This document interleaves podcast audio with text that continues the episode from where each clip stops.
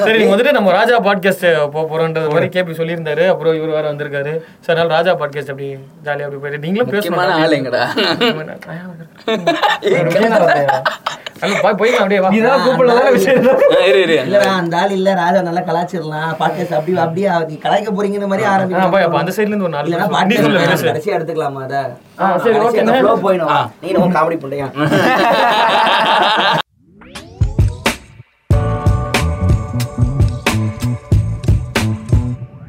Welcome to flag podcast. இன்னைக்கு நம்ம யாரோட எபிசோட் பார்க்க போறோம் அப்படின்னு பாத்தீங்கன்னா கஸ்தூரி ராஜா ஸ்பெஷலா இருக்கு. யுவன் சங்கர் ராஜா, குமார் ராஜா, குமார் ராஜா கிடைக்கல உங்களுக்கு சொல்ல. அதான் இன்னைக்கு நம்ம வந்துட்டு யார் ஸ்பெஷல் பார்க்க போறோம்னா இளையராஜா ஸ்பெஷல். இசைஞானி, இசைஞானி the master, the one and only God, the bun bun musician, பிரபஞ்ச இசை மையம், பிரபஞ்ச இசை மையம். ரெண்டு இளையராஜா இருக்காங்க. ஒரு பைட் ஒரு இளையராஜா, காரைக்குடி இளையராஜா, காரைக்குடி இளையராஜா, ஆத்தங்குடி இளையராஜா, ஆத்தங்குடி இளையராஜா. நான் எடிட்ல வந்துச்சு இளையராஜா பாட்காஸ்ட், இளையராஜா பாட்காஸ்ட். நீங்க சொல்லுங்க, நீங்க முதல்ல நீங்க இருக்குறது எனக்கு பானிக். நீங்க வேற நானே நீ மட்டும் சொலோவா பேசினா பேக்க வியூஸ் கம்மியா வரும். நீங்க ஏதா ஃபண்டா சொல்லுனா ஏதா பாட்டு பாடிக்கிறீங்க. அவரே ராமன் ஃபேன், அவரே ராமன் ஃபேன். அம்மா தெரியுது மாமன்னல வந்து எல்லாம் கேக்குறாங்க. அது ஆஸ்கார் இருக்குனே உங்கள்ட்ட என்ன இருக்குனே. அவரு அந்த மாடல்ல ஒரு இது போட்டுருந்தார்ல ஒரு வீடியோ, எப்படி இருக்கு நல்லா போச்சு. அதுல போட்டத ஒரு ஒரு இடத்தை கட் பண்ணிட்டேனே. அத ஒன்னு சொல்லிருப்பாரு, பரவாயில்ல இது இவ்வளவு நாளுக்கு அப்புறம் இளையராஜா நல்ல மியூசிக் போட்டார் அப்படின்னு. இந்த பசங்க கிட்ட பாத்து பேசுங்கடா அண்ணன் இருக்கிறான்டா ராஜாவை எதுவும் சொல்லாதீங்கிறான்னா நான் ஒன்ன நம்புறேன். ஆக்கில புரியல, நட்புங்கிற பெயிண்ட் சிமெண்ட்ல நீங்க பாத்துக்க. இன்னொரு இதான் சொல்லிருப்பாரு, பரவாயில்ல ஜாசிக்கலா நல்லா இருக்கு ராஜாவோட பாடல்கள் அப்படின்னு. கிளாசிக்கல் ஓகே, கிளாசிக்கல் கிளாசிக்கலா ஓகே. கிளாசிக்கல் என்ன சொன்னாங்க உங்க காதுல அப்படி கேக்குது. ஜாசியா இருந்துச்சுன்னா அவன் ஏதோ போடல மாரி வைபா வைபா இருந்துச்சு. சரி நான் சொல்லுங்க, நான் வந்து ஜூன் ரெண்டு பக்கமா ராஜா பர்த்டே நினைக்கிறேன், பிறந்த நாள் வந்துச்சு.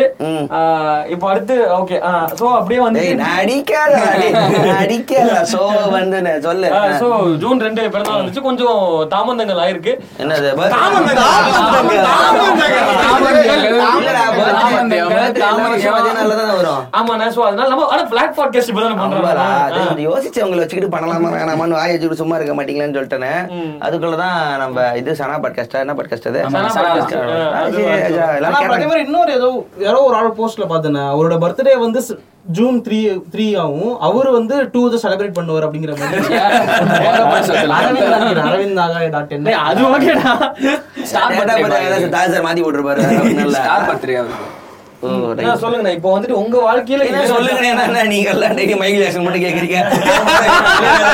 உங்க வாழ்க்கையில அப்படியே இல்ல, நீங்க வந்து பாட்காஸ்ட் போட்டிருக்க அளவு கூடிய ஒரு பயங்கரமான ஒரு ஃபேன் அப்படிங்கும்போது நீங்க எவ்வளவு பெரிய கண்ணில எனக்கு தெரியும். ஊரை வேணா ஏமாத்தலாம் சொல்லு, நீங்க அங்க இருந்து வா. நம்ம நம்ம சிறு பிள்ளை இன்பா கிட்ட இருந்து வரலாம். இளவயசு இன்பா வந்து சொல்லுவாரு, இளையராஜா உங்க வாழ்க்கைக்கு எவ்வளவு முக்கியம் இல்லைன்னு எனக்கு தெரியும். நீ சொல்லுப்பா.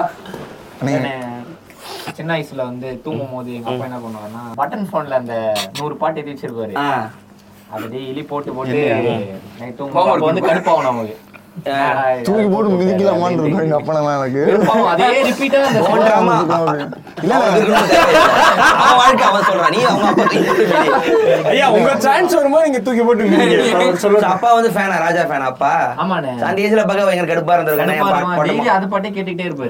அதிகமா போட்டு பிளே பண்ண டிராமா பாட்டு எது உங்களுக்கு கேட்ட உடனே பிடிக்கலையா பாட்டு? ஒருவேளை தமிழ்லையும் நாளை கழிச்சு நெஞ்சில் ஒரு மின்னல் பாட்டு நாளைக்கு திட்டு அந்த பாட்டுலாம் பாட வச்சு இது குமார் ராஜாக்கு சொன்ன. துமில் பிரசன்னா எனக்கு அப்படிதான் ப்ரோ. அதே மாதிரி தான்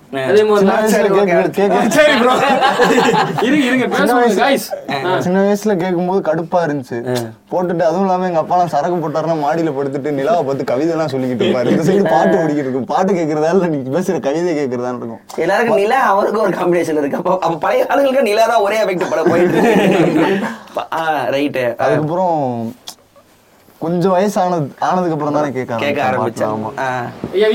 நீங்க டேப் ரெக்கார்ட்ல முன்னாடி கேட்டிருக்கேன். சூப்பர். சின்ன வயசுல கேசட் கேசட்ல இருந்து டேப் ரெக்கார்ட்ல கேசட் தான் இருக்கும். சூப்பர். இரு இரு அவனே பேசுறது இன்னும் கொஞ்சம் இன்னும் கொஞ்சம் பாசிபிலிட்டி பேசினா இந்த நான் மாடல் லெவல்ல நீ ஒருத்தர கொல்ல போற ஒருத்தர நீங்க ரெட் லைட் கிரீன் லைட் போட்டு கொண்டு சொல்ல போற நல்ல ஆர்டிஸ்ட் நான் குமாரராஜா. அவன் நீங்க ராஜான்னு சொல்ல குமாரராஜா தானே எஞ்சு போறோம் பாரு. ஒரு படம் தான் பண்ணிருக்காருன்றவா. டிவியில கேட்டது அம்மா கேட்பாங்க நிறைய இந்த இசையருவி அந்த மாதிரி சேனல்ல எல்லாம் அப்படியே டிவியில ஓடிக்கிட்டே இருக்கும். எந்நேரமும் மியூசிக் தான் ஓடிக்கிட்டு இருக்கும். அப்ப இருந்து கேட்டதான். அப்ப சுத்தமா இன்ட்ரெஸ்ட் எல்லாம் இல்ல. அப்ப பிடிக்காது பழைய பாட்டு மாத்து அப்படின்ற மாதிரி. மணலவுக்கு அப்புறம் போக நீடா வினோத் நான் இது தாத்தா வந்து டேப் ரெக்கார்ட்ல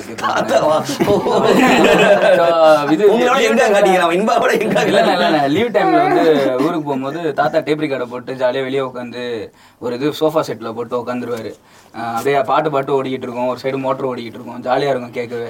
சரி அப்படியே பார்த்து அவரு கேட்ட பாட்டு ஞாபகம் இந்த பாட்டு தான் போட்டு நேர்பார்ல லூப்ல இல்ல ரேடியோ ரேடியோல வர்றதுதான். ஆமாண்ணே ஞாபகம் எதா இருக்கா இந்த பாட்டு கட்டுப்போனே எப்ப பார்த்தா அந்த மாதிரி இல்லைண்ணே. அந்த அந்த அளவுக்கு ஞாபகம் இல்லைண்ணே. ஏன்னா ஓடும் அது அந்த பாட்டு பாட்டு ஓடிட்டு இருக்கும். பாட்டு பாட்டு ஓடிட்டு இருக்கும் ஜாலியா இருக்கும். ஆனா போயிட்டாரு சர்ச்சு ஹாரி ஜெயராஜ் கௌதம் நான் இல்லாம ஏதாவது ஒண்ணு பேச கொண்டுருவேன். வீட்டுல டெய்லி ஹாரி வீட்டுல டெய்லி இளையராஜா பாட்டு கேட்பாங்க. அம்மா டெய்லியும் கேட்பாங்க. எப்ப ஆஃப் பண்றாங்க தெரியல. அந்த இந்த பாட்டு ஓடிட்டு இருந்துச்சு. நைட்டு எஃப்எம்ல போட்டுட்டு தூங்கிடுவோம். அந்த வெள்ளை புறாவுன்ற ஒரு பாட்டு இருக்கும். அந்த பாட்டை போட்டுட்டு படுத்துட்டேன். அது ஒரு நாள் மண்டையில ஓடிட்டே இருந்துச்சு. அதுக்கப்புறம் தான் இளையராஜா பாட்டெல்லாம் கேட்க கேட்க ஆரம்பிச்சு. அப்படின்னு போய் பார்த்தேன்.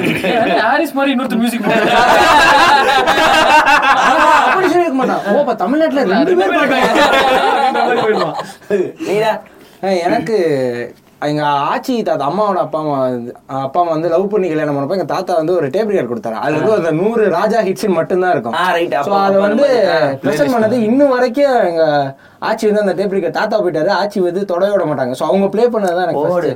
அதுல வந்து இந்த பாட்டு நீங்க சொன்ன மாதிரி என் மைண்ட்ல நான் ஃபர்ஸ்ட் ஃபர்ஸ்ட் கேட்ட இளையராஜா பாட்டுனா இதயம் ஒரு கோவில். அதுதான் ஃபர்ஸ்ட் டைம் நான் சென்னைக்கு வர விவரம் தெரிஞ்சு ஆச்சுன்னா போன்லாம் இப்போ கொடுக்க மாட்டாங்களா. அந்த டேப் ரெக்கார்டை தூக்கிட்டு வராங்க. தூக்கிட்டு வந்துட்டு அது போட்டு போட்டு போட்டு ராஜா எழுதின முதல் பாட்டு அது. அப்படியா? ஆமா அது அது தெரியல. ஆனா ராஜா எழுதின முதல் பாட்டுன்னு தெரியும். அதுல கூட சொல்ல அது அதுதான் இருக்கு. நம்ம தெரிஞ்ச பாட்டு தானே. பாட்டு நல்லா பாடுறீங்க. என்ன சொல்றாரு? நல்லா யாருன்னு மணிரத்னம் உதயகீதமா உதயகீதா முதல்ல அதான் பண்ணாரு. பேர் வரும் ஆனா பாதி டைரக்ஷன். அதுக்கப்புறம் அதுக்கப்புறம் தான் முரளி படம் வருது. யாருமே நானே கெஸ் இல்ல. ரொம்ப முக்கியம் இருக்கும் படம். மோகன் எப்பவுமே சோக படம் கடைசியில் பார்த்து பேர் மணிரத்னம். எல்லாருக்கும் ஒரு பல படம் பார்த்துட்டு இருக்கும். இதே கோயில் இதே கோயில் அந்த படத்துல ஒரு ஒரு பாட்டுல வந்து ஒரு வரி ஒரு மௌன ராகமும். ஸோ அதை தான் மணி வந்து அதுக்கப்புறம் லேட்டரா மௌன ராகம் அந்த படத்துக்கு வச்சு. அதுல கூட இந்த வரி தானே வரும். இது எப்படி சொல்றது? ரேவதி வந்து போலீஸ்காரங்க இருப்பாங்க. மோகன் ஜெயில இருந்து பாட்டு இருப்பாரு. அப்படியா? வரும். அதுல கூட இதுதானே இசையை மலராய் நானும் சூடுவேன்னு சொல்லிட்டு தேவியை பத்தி பாடுற மாதிரி இருக்கும். அதனாலதான் முதல் முதல்ல ராஜா அப்படி இருந்தாரு. பொண்ணையே சரி இதோ வருண்டா எல்லாரும் செத்துருவாங்க. மோகம் பாடிக்கிட்டே இருப்பாப்புல. ஜெயில் கூட எல்லாம் இப்ப பாட்டு போடுவாங்க. அப்புறம் அளவோடு நினைச்சுக்கிட்டு இருந்தேன். மனுஷனை பார்த்துக்க போறதப்போ பாத்துருவேன்.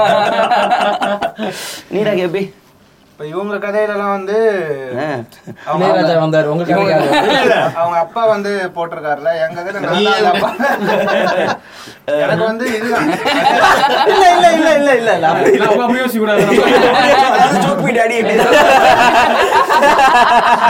முன்னாடி பேசிட்டு இருக்காரு. கேசட்ல வந்து எங்க அப்பா வந்து எழுத சொல்லுவாரு. இளையராஜா பாட்டுலாம் எழுதி நான் தான் அந்த லிஸ்ட்டை போய் கொடுத்து ரெக்கார்ட் பண்ணுவாங்களே. கேசட் ரெக்கார்டிங் பண்றது. அதுல ஃபர்ஸ்ட் ஃபர்ஸ்ட் போட்டு கேட்டது வந்து பூங்கதவே தானிரவா யாருமே தெரியல, யாருமே தெரியல நினைச்சேன். எல்லாருக்கும் தெரியல, மியூசிக் எல்லாருக்குமே தெரியுது. சொல்லுங்கண்ணே. அதுதான் உன்னோட இல்லை சொல்லுங்க. சூப்பர். ஆ பூங்காட் பூங்காற்று டாம் டாம் டாம் புதுவாறு டாம் டாம் டாம் சரியாடுது டாம் டாம் டாம் இரண்டு உயிரை எடுத்து விளையாடு பூங்காற்று. இவனுக்கு வரவே இல்லை. சந்தோஷம் ஈன் போடல. அப்ப இரண்டு தான்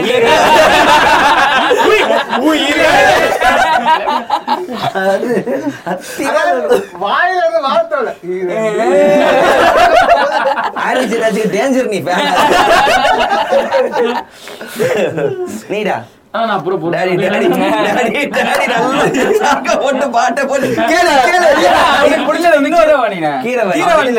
அப்பா இளையராஜா பாட்டு கேட்பாருன்னு, ஆனா பாட்டா கேட்க மாட்டேது. அந்த லிரிக்கா படிச்சுட்டு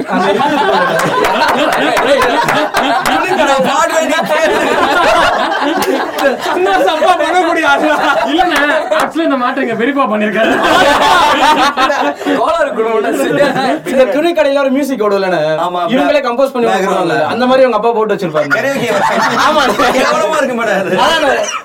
அந்த இளையராஜா பாட்டுதான். அதை இவங்க இது ஒன்று போட்டு வச்சிருப்பாரு. போன் ஃபுல்லா வச்சிருப்பாரு. நான் ஒரு ஆறு ஏழு ஜிபி வச்சிருப்பாரு. பாட்டே கேட்டு போயிடலாம் பண்ணிட்டு இருப்பாருங்க. இரண்டாவது இரண்டாவது ஃப்ளோருக்கு வர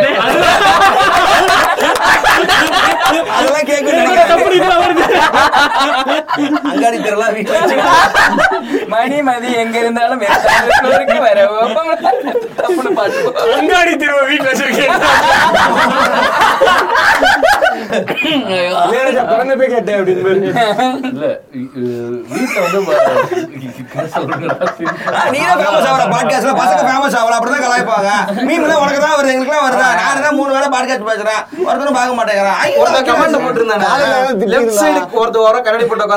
எல்லாம் தெரிஞ்ச மாதிரி பேசுறாங்க. ஒண்ணு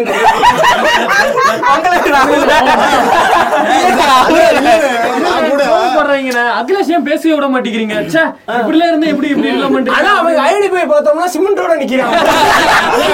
இல்ல இதுல இதெல்லாம் விட நான் கூட சரி தலைவன் பாட்டியான் இருக்கான் பேரு சங்கட்ட போடுவாருன்னு சொல்லிட்டு. ஆனா உங்களை இல்லைன்னா அண்ணனும் கண்ணாடி போட்டிருக்காரு. அண்ணனும் ஒருத்தன் சொல்லுவான் போல.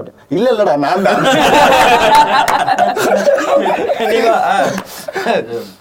வீட்டுல வந்து எல்லாருமே பாட்டு கேட்கற கேரக்டர் தான். இல்ல நான் என்ன நினைப்பேன் பாட்டு கேட்க மாட்டேன். ஓடுவேன் பாட்டு போட்டு. சீரியல்லாம் பார்க்க மாட்டாங்க. எப்போ பார்த்தாலும் பாட்டு ஓடிக்கிட்டே இருக்கும். எல்லா லாங்குவேஜும் அப்படியே ஓடிட்டே இருக்குமா. ஸோ வந்து இளையராஜா வந்து எனக்கு தெரியாது. ஏன்னா கன்னடா ஓடும், மலையாளம் ஓடும், தெலுங்கு ஓடும், ஹிந்தி ஓடும். அதில் எது இளையராஜா பாட்டுனே தெரியாது. அப்படியே கலந்து போயிட்டே இருக்கிறப்போ ஒரு வாட்டி வந்து ஒளிச்சித்திரம் அப்போல்லாம் படம் வந்து ஃபுல் ஓடும். ஸோ முதல் மரியாதை ஒளிச்சித்திரம் கேட்குறப்போ அதில் வந்து பாட்டெல்லாம் கட் பண்ணிடுவாங்க. படம் ஃபுல்லு சவுண்ட் ட்ராக் வந்து இன்ன வரைக்கும் ஐயா கேட்டுக்கிட்டு இருப்பாரு. ஆமா இது எஃப்எம்லேயே ஓடிக்கிட்டு அது பாட்டு கதை மட்டும் சொல்லிக்கிட்டு இருக்கோம். ஐயா கொஞ்சம் ஐயா கேட்டுக்கிட்டு கேட்கப்போ அந்த முதல் மரியாதை பாட்டை வந்து ஒரு ரெண்டு வரி ஆரம்பிக்கும். அதுக்கப்புறமேட்டு அப்போதான் வந்து கனெக்ட் பண்ண ஆரம்பிச்சோம் கொஞ்சம்.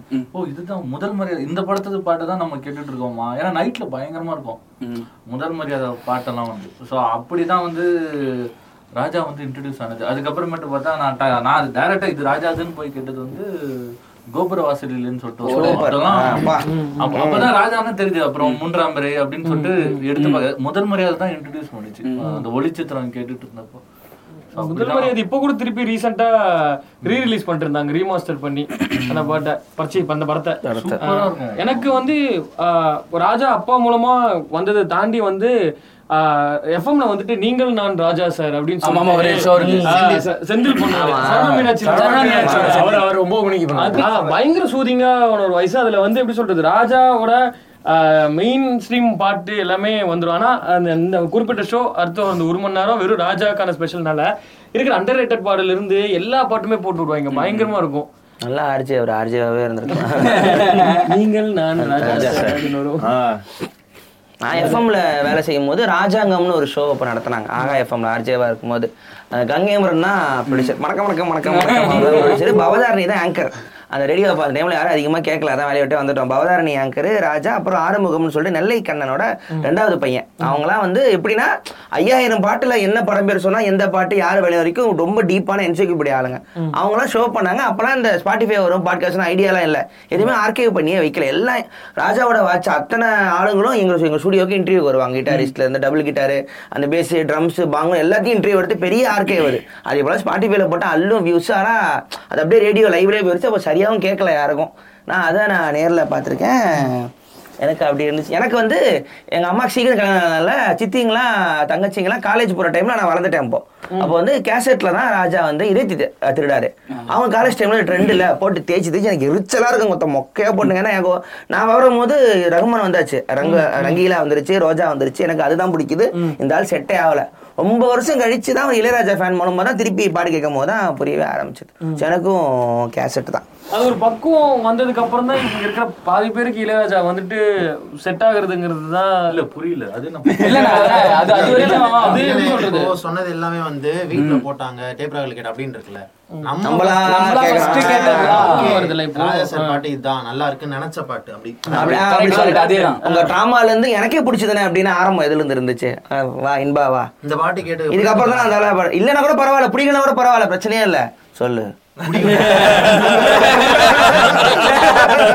சரிப்பா சரிப்பா சந்திரமுகி வந்து லைட் போட்டு கேட்கலடா சவுண்ட் எஃபெக்ட்ஸ் அண்ணே அதானே சாத்தி ஒண்ணு அந்த பாட்டு வந்து சரி நான் வியாசம் மிஸ் பண்றேன். ஒவ்வொரு டைமும் அந்த பாட்டு வரும்போது வியாசம் நாலு செவர்ல உள்ள உட்கார்ந்து அந்த வரிகள் விடுங்க நீங்க போனா அந்த பாட்டு கேட்கும்போது ரொம்ப நல்லா இருக்கும்ண்ணே. அப்பதான் புரிஞ்சுது நைட் எதுக்கு எங்க அப்பா கேக்குறாங்க, நாளை இருந்து உழைச்சிட்டு வந்துட்டு பாட்டை கேட்டு அப்படி ரிலாக்ஸ் பண்றாங்க.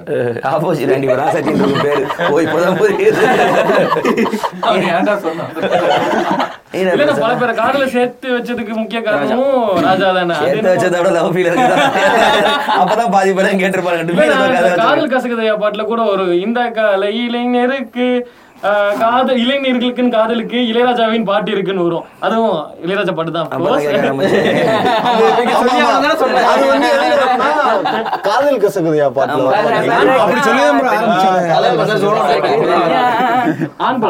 நீங்க அடுத்து நம்மளதான் கேட்பாங்க என்ன பாட்டு சொல்லணும்னு யோசிக்கிறது போயிட்டீங்கன்னு நினைக்கிறேன். ஆனா இது எனக்கு கோடைக்கால காட்டுறேன். ஆமா நானா எக்ஸ்பீரியன்ஸ் பண்ணி அந்த பாட்டு கேட்டேன். அந்த பாட்டுல ஃபுல்லா ஓகே லிரிக்லாம் உட்கார்ந்து கவனிக்கிறேன். என்ன மொமெண்ட் அது வீட்டுல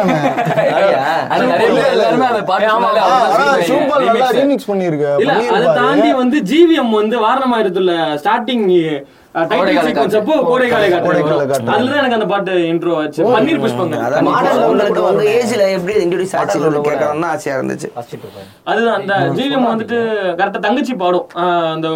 தொடர்கதை முடிஞ்சதுக்கு அப்புறம் கோடைக்கால காற்று தங்கச்சி பாடும்.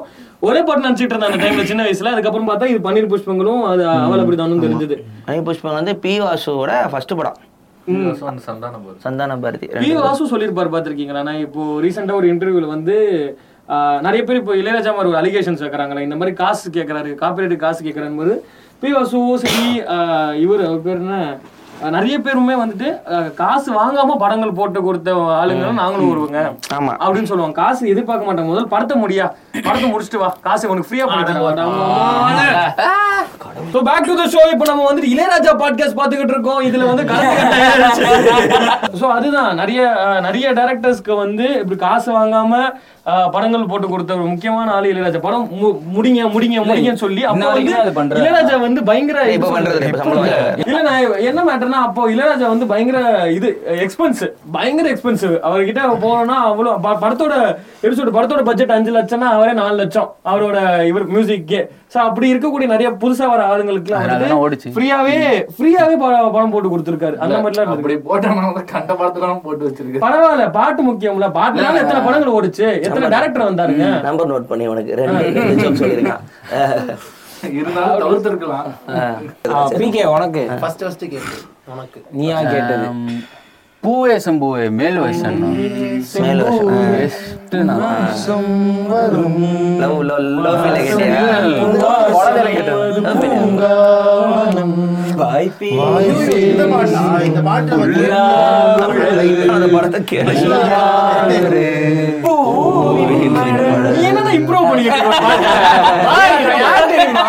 இந்த ஸ்பாடிஃபை நல்ல பாடலாம் பாடுவானுங்க பெரிய கதை பார்த்தீங்கன்னா கவர் அந்த அந்த பாட்டை கேளுங்க பாத்துறாதீங்க. ராதாரவி வேற லெவல் அந்த கார்த்திக்கு கார்த்திகின் ஒரு பொண்ணு மாங்கல்யம், அதாவது மொக்க படம் மைக் பிடிச்சு பாடிக்கிட்டு இருப்பேன். சம்பந்தமே இல்ல அது, ஏன் அதுக்கு ஏன் அவ்வளவு நல்லா போட்டு மாங்கல்ய பிச்சை ஏதோ ஒரு படம் வருவா பார்த்து தெரியாம பாத்துட்டேன். ஒண்ணுமே இல்ல, அந்த பொண்ணு சத்துரும் காத்தி டபுள் ஆக்ஷனே கடைசி ட்ரிபிள் ஆக்ஷனு பாட்டு போட்டு துரோகம் நிறைய போட அந்த மாதிரிலாம் இருக்கும். நான் தேடும் செவந்தி பூவிதும் அந்த படத்துல நான் நினைக்கிறேன் அவதான் செத்து போய் திருப்பி ஏதோ ஒரு கதராது. இளையராஜாவோட மொத்த டிஸ்கோகிராஃபிலே அந்த ஐயாயிரம் பாட்டுல எனக்கு நம்பர் ஒன் சாங்னா இந்த பூவே பூவே செம்பூவே. அந்த கேள்வி வரும்போது சொல்லியிருக்கேன் என்னன்னா ஒரு ஐ நோட் எடுத்துட்டு கட் பண்ணா திருப்பி இப்ப அப்படி சொல்றது நானும் என் வீட்டில் சந்தோஷமே போயிட்டு போகும்போது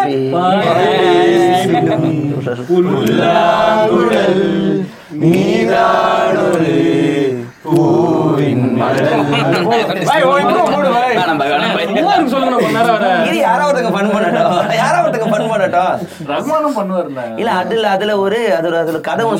பொய்யா கண்டிப்பா அது பொய்யா தான் இருக்கணும். ஏன்னா அந்த படம் ரொம்ப மோசமா இருக்கு. அந்த படம் பாக்குறதுக்கு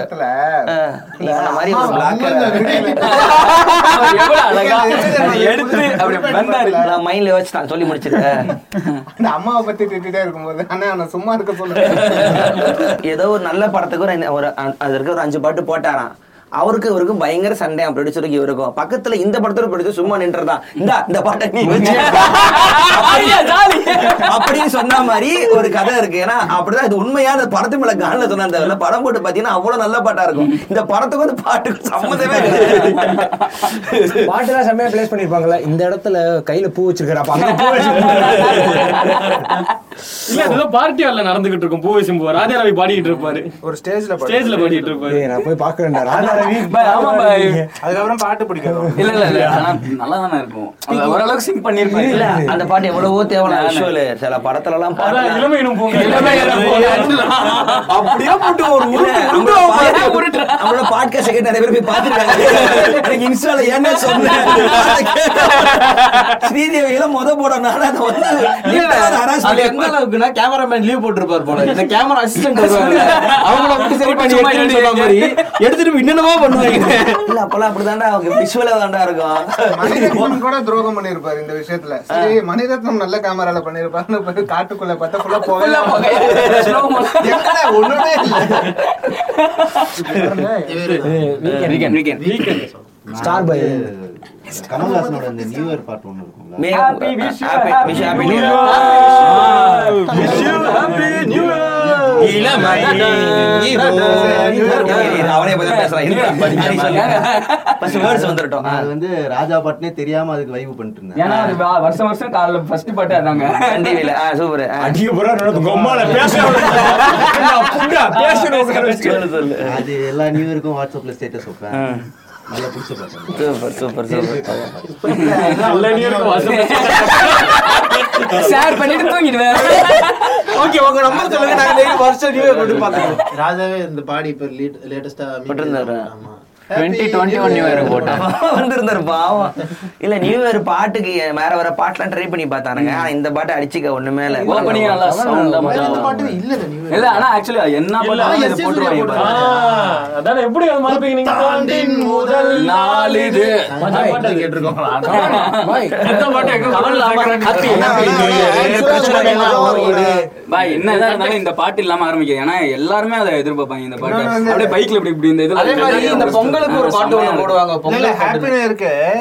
happy new year happy new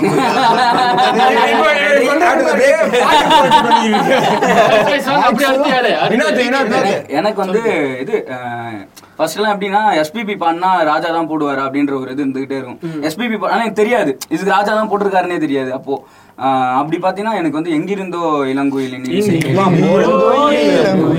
இன்ன வரைக்கும்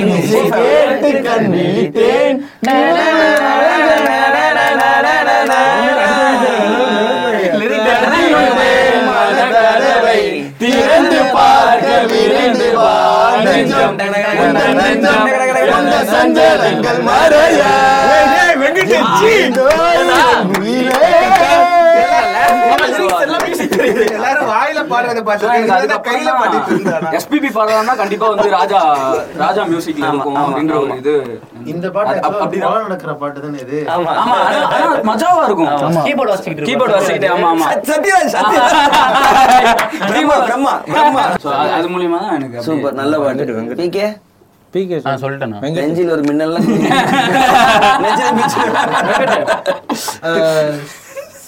மின்னிலே பார்க்கும்போது மின்னிலே பார்த்துக்கிறதா பிரேக்ல ராஜா போடுறேன். இல்லை நான் லெவன்த்தில் ஒரு வாட்டி சைக்கிள் ஓட்டிட்டு இருந்தேன். சவுண்ட் கிளவுட்ல பாட்டு கேட்டுட்டு இருப்பேன். அப்போ ஆமாம் அப்போ வந்து எந்த பாட்டு ஓடுதுன்னே தெரியாது. ஷஃபில் என்னென்னமோ ஓடிக்கிட்டு இருந்தேன். அப்போ வந்து அந்த சேது படத்தில் இந்த பாட்டு ஓடிச்சு மாலையின் வேதனை. அந்த பாட்டு போயிடுச்சு. அப்போ ஹிஸ்டரியில கூட போய் பார்க்க முடியாது என்ன பாட்டு ஓடுச்சு. வீட்டுக்கு போனதுக்கு அப்புறம் ஒரு மூணு நாள் தேடிக்கிட்டு இருந்தேன் அந்த பாட்டு என்ன பாட்டது என்ன பாட்டது அப்படின்னு. எவ்வளோ பேர் டைரக்டர் பாரா விக்ரமன் இன்ட்ரடியூஸ் ஆன ஒரு படம் ராஜா தான் தெரியல சேது கூட தெரியல. விழுப்புரத்துல போது சேது அதெல்லாம் கூட முக்கியமா சவுண்ட் கிளவுட்ல சவுண்ட் கிளவுட்ல இளையராஜா ஏதாவது இந்தியா ஆர்டிஸ்ட் யூஸ் பண்ணி நான் பார்த்துருக்கேன். எனக்கு வந்து சினிமா பாட்டு இல்லை சாமி பாட்டு ஒரு ஆல்பம் இருக்கும் திருவாசகம். இல்லை இல்லைண்ணா மூகாம்பிகே ஏதோ ஒரு ஜனனி எதார்த்தமா நான் கேட்டுட்டு இருக்கிட்டு அப்ப வந்து இது மியூசிக் டைரக்டர்னா ஒரு ஆளு சிங்கர்னா ஒரு ஆளு இதெல்லாம் தெரியாது. அப்ப பாத்துட்டு யார் இந்த வாய்ஸ் ஒரு மாதிரி பாட்டுல வரையில அவ்வளவு பெருசா இருக்காது. ஆறு நிமிஷமா என்னமோ பேனு போட்டு கேட்டுட்டு இருப்பேன். அதுதான் ஃபர்ஸ்ட் ஃபர்ஸ்ட் பாட்காஸ்ட்ல பேசிக்கிட்டு இல்ல அது வந்துட்டு ஒரு டிவோஷனல் ஆல்பம் தேவி அம்மனுக்கு மட்டுமே படம். அது தாண்டி ஒரு ஆறு பாட்டு தனியா பண்ணாரு.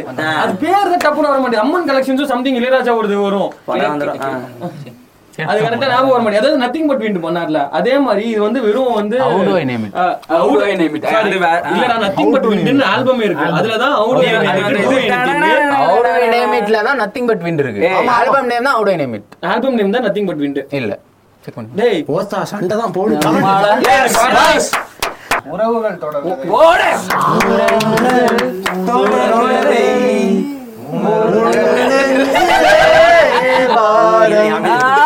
உனக்காகவே சுமை தாங்கியாய் வாழ்வேன்.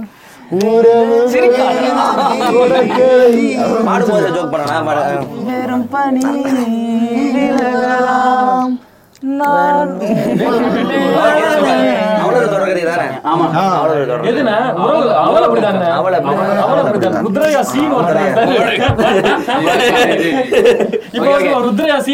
எழுபத்தி ஒன்னுல எடுத்தார் இந்த படத்தை. அவர் எடுத்தது ரெண்டே படம் தான். ஒண்ணு வந்து அவள் அப்படிதான், ரெண்டாவது வந்து கிராமத்து அத்தியாயம்னு ஒரு படம். அதுக்கு இளையராஜா தான் ரெண்டு படம் எடுத்தாரு. அவரு ஆயிரத்தி தொள்ளாயிரத்தி எழுபத்தி ஒண்ணுல பிளாக் அண்ட் ஒயிட்ல எடுத்திருப்பாரு. கொடாட் ஸ்டைல்ல இருக்கும் அவரு கேமராமேனு. கமல்ல டாக்குமெண்ட்ரி ஸ்டைல்ல low lighting film institute gang அவங்க சரியா போல. இப்போ வரைக்கும் அந்த படத்தை அடிச்சுக்க ஒரு படம் ஜம்ப் கட் மறுபடியும் ஒரே டேக் மறுபடியும் நாலஞ்சு முறை எல்லாம் வரும். பயங்கர மாடர்ன் ஆர்ட் படம் படம் மாதிரி இருக்கும். அது அதுல ஒரு டாக்குமெண்ட்ரி பிலிம் மேக்கர் அவரு அப்படி கமல். அது ஸ்ரீபிரியாவும் இன்னொரு இன்னொருத்தன பாடுறாரு. அடுத்து பாட்டு புக்கு வீட்டுல கிடந்துச்சு. பாட்டு புக் எடுத்து பார்க்கும்போது இந்த உள்ளுக்குள்ள சக்கரவர்த்தி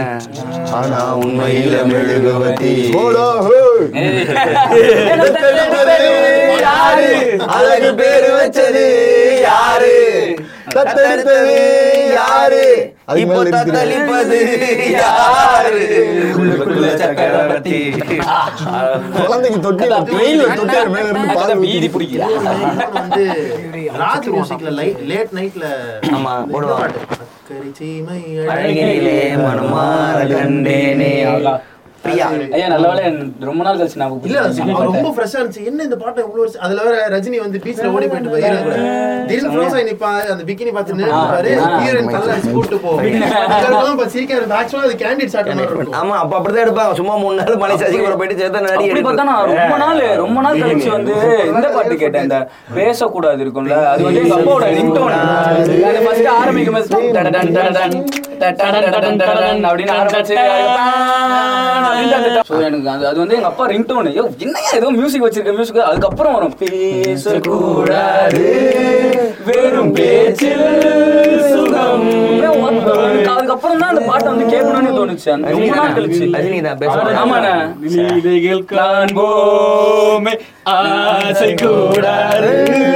பாட்டு அவ்வளவு மீட் மஜா பாட்டு பாய். நீங்க தான் நானா எனக்கு வந்துட்டு ஹேராம்ல வந்து நீ பார்த்த பாடு பாடு அப்படி பாடா. ஏய் பாடு அது எப்படி வரல எப்படி அது எதுமே இல்லையா அப்படியே எதுமே பண்ணல ஹேராம்ல தான் இவன் எவ்வளவு பழைய படம் சொல்றான். ஆனா நம்ம கிட்ட டாலன்ட் இருக்குனா யூடியூப்லயும் இவனே ஒண்ணா ப்ளே பண்ணிங்கனீங்களே ஹேராம் இவனே ஒரே மாதிரி அவன் சீரியஸா பேசுவான். அதே பேசுறானடா நீ ஒரு படத்து இதெல்லாம் எதுக்குடா வெல்ல சொல்ற இல்லனா அது வந்து என்ன அப்போ வந்து வீட்ல பயங்கரமா சண்டை நடந்துக்கிட்டு இருக்கும். அவ்வளவு சண்டை போட்டு முடிச்சதுக்கு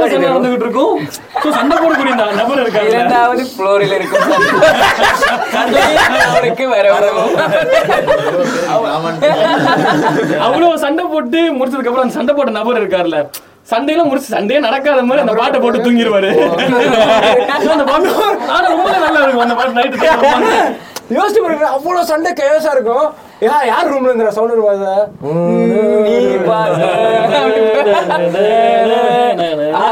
அருமையா தூங்கிட்டு இவர் சண்டை போடுவீங்க அடிச்சு கொள்ள. பெங்காலி கவிதை சைடிங்களா ஆரம்பிக்கணும். நீ போறது வந்து யூடியூப்ல போடுவாங்க.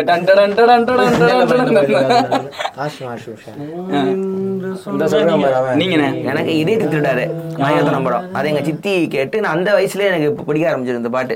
ஓ பிரியா பிரியா பிரியா பிரியா தெலுங்கு படத்தோட Tamil dubbing.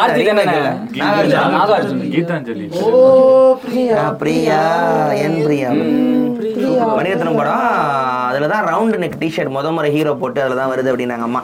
So Telugu dubbing அது சரியா போல படம் சரியா ஓடல். ரெண்டு கேன்சர் பேஷண்ட்டுங்க கதை அது. அதுதான் முத முதல்ல அதுக்கு ரொம்ப நாள் ஓடி இருக்கு. அப்படி இருக்கும் அந்த படம். ஓகே நல்லா இருக்கும். எது இல்லை எது முதல்ல வந்துச்சு எப்படான்னு கடிக்கிறீடா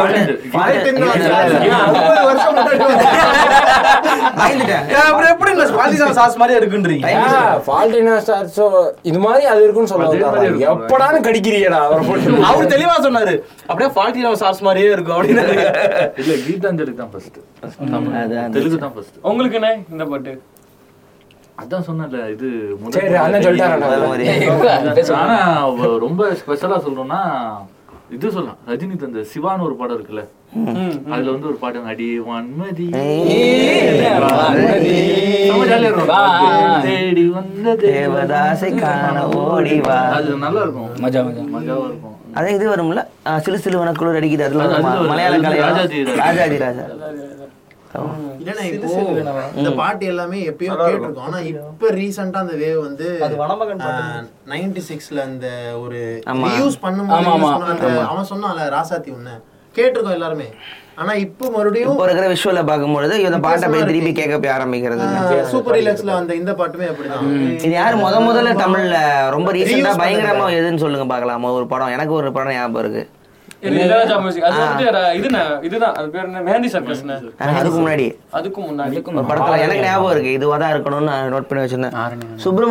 சிறு பொன்மணி ஆசை எனக்கு தெரிஞ்சு எனக்கு ரொம்ப நாளா எனக்கு ஆசை இருக்கு. நிறைய இந்த இவன் இது டரண்டினோ கைரிச்சி எல்லாம் பழைய படத்துக்கு போடுவானுங்க. நம்ம ராசா படத்துக்கு பேக்ரவுண்ட்ல போட்டு பிஜிஎம் கட் பண்ணி யோசிச்சுக்கிட்டே இருப்பேன். அந்த பாட்டுல கட்ட அந்த ஜமீன்தார் பார்க்கும்போது அதுவும் வரும். அப்புறம்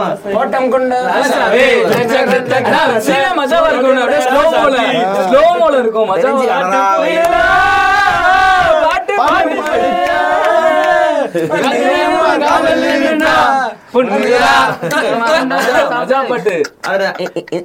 இந்த ரெண்டு பாட்டுமே வரும்ல, அதுல அதுலதான் முத முறை எனக்கு பார்த்த மாதிரி ஞாபகம். அதுக்கு முன்னாடி யாரும் யூஸ் பண்ணது ஏன்னா அப்பெல்லாம் ராஜாவே மியூசிக் போட்டுருவாரு, அப்புறம் அவர் படம் போனதுனால நம்ம திருப்பி இருந்துச்சு. இந்த பாட்டு நீங்க சொன்னீங்களே சிரிப்பு, அதுவும் அப்புறம் இன்னொரு பாட்டுமே எனக்கு அந்த கேட்கும் போது அந்த லல்லபின்னு அது மாதிரி இதுலயுமே விதை ஊன்றிய நெஞ்சம் விரைவானது கதை பேசுது அப்படியே ஒரு மாதிரி ஒரு ஒரு வார்த்தையா சொன்னா இருக்கும். அதே மாதிரி அலைகள் ஓய்தல் ஒரு பாட்டு இருக்கு, விழுந்து இதயம் நுரங்கு உயிரில் கலந்த உறவே காலையிட்டு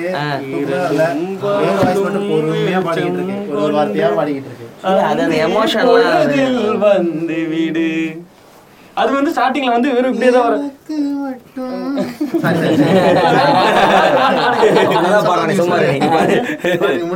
இல்ல நீங்க இல்ல இல்ல ஏதோ சொல்ல வந்தா அது அப்படியே மறந்துட்ட விடுங்க.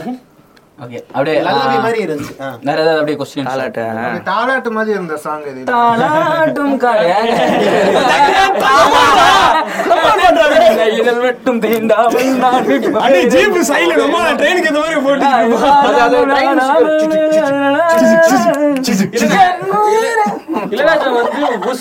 கண்டுபிடிச்சாரு அவருக்கானது ராகமா ராகவேந்திரா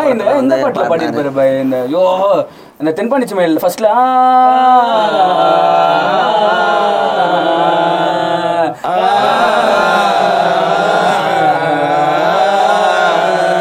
ரொம்ப பிடிச்சது.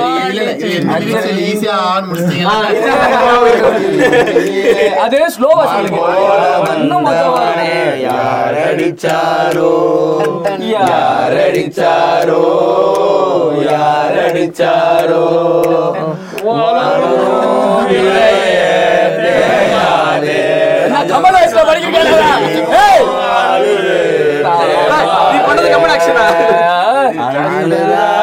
மனசு தாங்காது மனசு தாங்காது மயில தேரோடும் வீதியில மான் போல வந்தவனை யாரடிச்சாரோ யாரடிச்சாரோ ஒரு மாதிரி இதுவா இருக்கும்.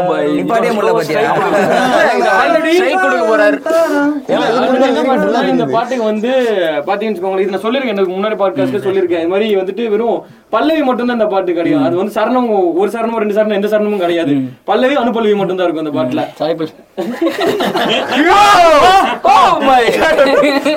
இல்ல என்ன பாட்டுன்னா அது ரீசன் அது வந்து ஒரு பழைய வீடியோ ஒண்ணு இருக்கும் இளையராஜா, அது தென்பாண்டி சீமையிலுக்கு வந்து சரணம் இருந்தா எப்படி இருக்கும் கங்கையா பாடி காமிச்சிருப்பாரு, எக்ஸ்ட்ரா லைன்ஸோட பாடி காமிச்சிருப்பாங்க. ரொம்ப சூப்பரா இருக்கும். அதுல என்னன்னா முக்கியமான பாட்டு அது பாத்தீங்கன்னா எந்த சைட்ல இன்ஸ்ட்ருமெண்ட்டுமே வராது கொஞ்சம் நேரத்துக்கு, அதுதான் மெயின் சீன்ல வரும். அதுக்கப்புறம் தான் வயலின் டாயின் டாயின் பெருசா ஆரம்பிக்கும், அப்படியே கண்ணில் இருந்து தண்ணி. கமல் வருஷன் பிடிக்குமா ராஜா வருஷன் பிடிக்குமா? கமல் வருஷன் ராஜா வருஷன் கமல் வருஷன் இந்த பாட்காஸ்ட் நாளைக்கே கமல் வருஷன் ஒரு பாட்காஸ்ட் வைக்கலாம். இந்த பாட்காஸ்ட் அன்னைக்கே அன்னைக்கே சொன்னேன் இந்த பாயிண்ட. சரி ஓகே நான் சொல்ல சொல்லுங்க. விக்ரம் படத்துல டைட்டில் சாங் வந்து கமல் தான் பாடுனதா? ஆமா ஆமா சமயா அந்த பேர் சொல்லுங்க. அது ராஜ்கமல் ஃபிலிம் இன்டர்நேஷனலோட முதல் ப்ரொடக்ஷன். பேர் சொல்லட்டு அந்த அதுல இந்த வனிதா இந்த வனிதா மணி பாட்டல தான் முத ராப் வருதுங்க. பாத்தீங்களா நாளைக்கு வா இன்னொரு டிக்கெட் இன்னொரு பாட்டு இருக்கு அது ஜீவல போய் பாடுவாங்க. இது எங்க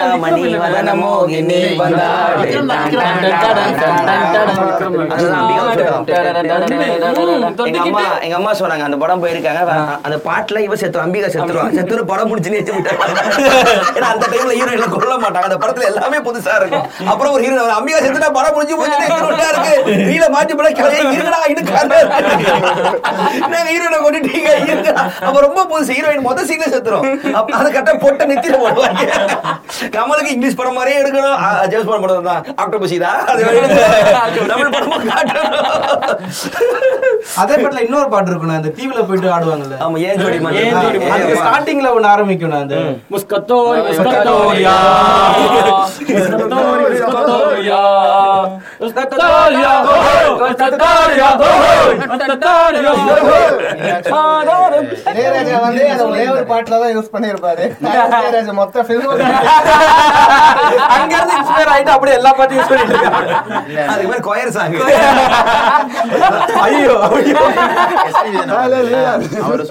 பாட்டுல மூணு வேரியேஷன் அவர் பாடினதாவும், ஆனா யாருமே நோட் பண்ணல அந்த டைம்ல. ஸ்டார்டிங்ல பாடுற அந்த ஒரு மாதிரி வாய்ஸ் வாய்ஸ் அதுவும் அந்த வாய்ஸ் ஜனகராஜ் அவர் தான் பாடிப்பாரு, ராஜா அவர் தான் கமலுக்கு அவர் நோட்டீஸ் பண்ணல அப்படின்னு சொல்லிட்டு இருக்கு. ஆனா கமல் டான்ஸே அப்பா மஜாவா பண்ணிருப்பாரு. இதுக்கு மட்டும் போய் டிராப் பையா போய் சிக்கிறாரு. லிசி இருப்பாங்க இந்த பக்கம், பிரியதர்ஷன் வைஃப், அவங்க ஹீரோயினா கிட்ட புதுசா இளையராஜா கண்டுபிடிச்சா கம்போஸ் பண்ண ஒரு ராகம் ராகவேந்திரா படத்துல எல்லாம் இது பஞ்சமுகி ராகம். ஆடல் கலைய தேவன் தந்ததுல வந்து சொந்தமா ராகத்திலேயே கம்போஸ் பண்ணாங்க. அது ஒண்ணு இல்லை, ஏழு இருக்கும் நம்பர் சூஸ் பண்ணணும், அது கொஞ்சம் கம்போஸ் போடுறது கஷ்டம். ஒரு ராகம் வந்து எந்த ஒரு மியூசிக் டைரக்டரும் புதுசா கம்போஸ் பண்ணது இல்லை. அவர்தான் முதல் முதல்ல பஞ்சமுகி ராகம்னு ஒண்ணு கம்போஸ் பண்றாரு. அது அது ரொம்ப முக்கியமான ஒரு பாயிண்ட் நம்ம சொல்லணும். அதுக்கப்புறமா வந்துட்டு லூலாபி எந்த பாட்டு கேட்டு தூங்குவீங்க? இந்த பாட்டு கேட்டா இளையராஜா, இந்த பாட்டு கேட்டா இளையராஜா பாட்டு தூங்குவேன் அப்படின்னு வைத்த பாட்டு. போயிட்டே இருக்கும் திடீர்னு அப்படியே திடீர்னு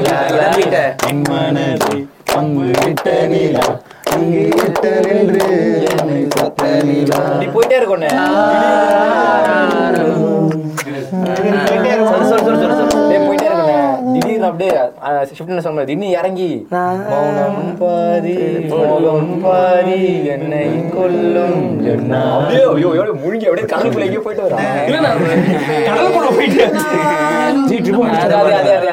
இதுலயும் அதுல வந்து சூப்பரான மாட்டேன்னா ஒரு பக்கம் வந்து வெறும் பேட்ல ஒரு மியூசிக் போயிட்டு இருக்கோம், இன்னொரு பக்கம் வரும் அந்த இது இது வேற என்ன கொலுசு கொலுசு இது ரெண்டு இது ரெண்டு மட்டும் தான் முதல்ல மினிமலாவே இருக்கும், ரொம்ப மினிமலா இருக்கும். இந்த பாட்டு இதே மாதிரி இருக்கும்ண்ணே. அது ஊரு அந்த பாட்டு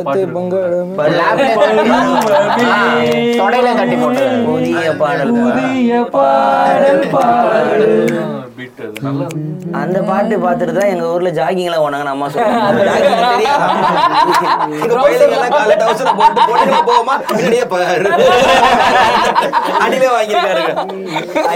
ஒரு கதை சொல்லுவாங்க. அப்போ இவரோட இந்த படம்ல அது ஃபர்ஸ்ட் படம்ல இவருக்கு அது கதிருக்கு முத போறோம்ல, அதில் கம்போசிங் அப்புறம் ராஜா உள்ள விட மாட்டார். ராஜாவோட ஈகோ ஸ்டோரிஸ் தான் இவர் உள்ள குறைச்சார். ஆக்சுவலி வந்து அந்த ஃபர்ஸ்ட் படத்து என்ன வேணும்னா, இங்கே பாரு இப்பெல்லாம் வந்து எங்கள் உள்ள உட்காரக்கூடாது, நீ போயிடு, ரெண்டு வாரம் கழிச்சு ஊருக்கு போயிட்டு நான் போட்டு ஒரு நாளைக்கு பிஜிஎம் உனக்கு போட்டு கொடுக்குறேன் அப்படின்னு சொல்ல. எண்டிங் வந்து அவரு தான் ஏதோ மாத்தினதா அவர் ஐடியா கொடுத்தாரு, பார்க்க வேணாம் ஏதோ ஒன்று சொல்லியிருந்தாங்க. எண்டிங்ல வந்து அந்த பாட்டில் தண்ணி கூட முடிக்கலாங்கிற ஷாட்டை இளையராஜா தான் யோசிச்சு சொன்னாரு. இந்த இடத்துல கடைசி வரைக்கும் பாத்திரமே இருக்காரு, ஏதோ ஒன்று சொல்லி ஏதோ ஒன்று சொன்னா கதையில ஏதோ ஐடியா ஒன்று கொடுத்தாரு. அந்த படத்துல தானே இதயம் போகுதே பாட்டு வரும். இதயம் போகுதே இது பழைய படம்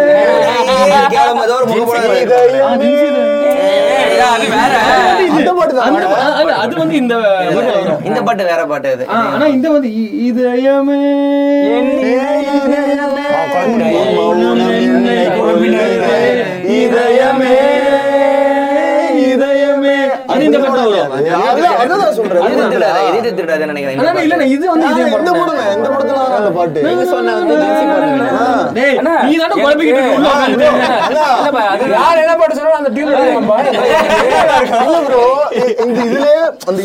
நிறைய பாட்டு போட்டாரு இளையராஜா, அதனாலதான் தெரிய மாட்டேங்குது. எழுதும் போது இதையும் முதல்ல போட்டுரும். நீ அதை கேட்க வந்தியா? இல்ல அதுதான் நான் வந்து இந்த சின்ன தம்பி சின்ன தம்பி பாட ஆரம்பிச்சிட்டான்டா அப்படின்ட்டு ஒரு என்ன பாட்டுமா காத்திருந்தா ராசாத்தி ஒன்னதான் இல்ல இல்லண்ணா இல்லண்ணா சொல்றீங்க. ஆமா ஸ்டார்டிங் பாட்டா தூளி ஆட வந்த தூளி ஆட வந்த வானத்து கேட்டாங்க. தமிழ் நீங்க சொல்லுங்க. எனக்கு வந்து முத முத என்ன சத்தம் இந்த நேரம் பாட்டு மட்டும் தான் கேட்டேன். பயங்கரமா தூக்கம் வந்துச்சு. ஆனா வந்து பாட்டை பார்த்ததுக்கு அப்புறம் எனக்கு தூக்கம் ஸ்டார்டிங்ல நல்லா தூங்கிடும், நல்லா அப்படியே சொருகிரும். என்ன பாத்துருந்தாலும் அப்படியே படம் அப்படிதானே இருந்துச்சு. அந்த படம் இருக்குல்ல, நான் வந்து விவரம் தெரிஞ்ச பிறகு பொதிகையில பாக்கிறேன்.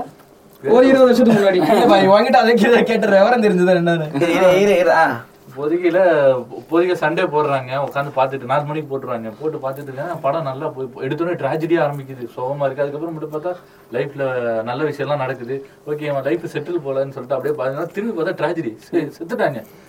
டேய் என்னடா பிரச்சனை உங்களுக்கு, அவன் வாழ்க்கையில் நல்லதே நடந்துடக்கூடாதுன்னு சரியா போலன்னு நினைக்கிறேன். பொண்ணுங்க சரியா ஓடலன்னு நினைக்கிறேன். அந்த ரொம்ப நாள் கழிச்சு நிறைய பேர் வந்து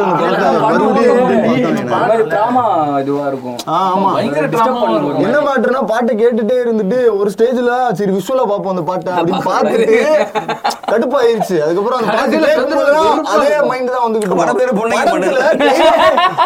ஒரு முறை என்ன சத்தம் அது வந்து அந்த ஒரு போர்ஷன் மட்டும் கவர் சாங்க கட் பண்ணி ஒரு டான்ஸ் காம்படிஷன்ல யூஸ் பண்ணாங்க பி ஃபேப் டீம். கண்ணத்தின் முத்தத்தின் நீரும் அது காயமில்லையே, கண்ணில் நீந்த கண்ணீர் அது யாராலே, கண்ணீர் மண்ண கேட்டு ராஜா பயமகமாய் நம்மால் தெரியாது பயனுக்கு மடியில் கூத்தார் பூ போலே மண்ணியாய்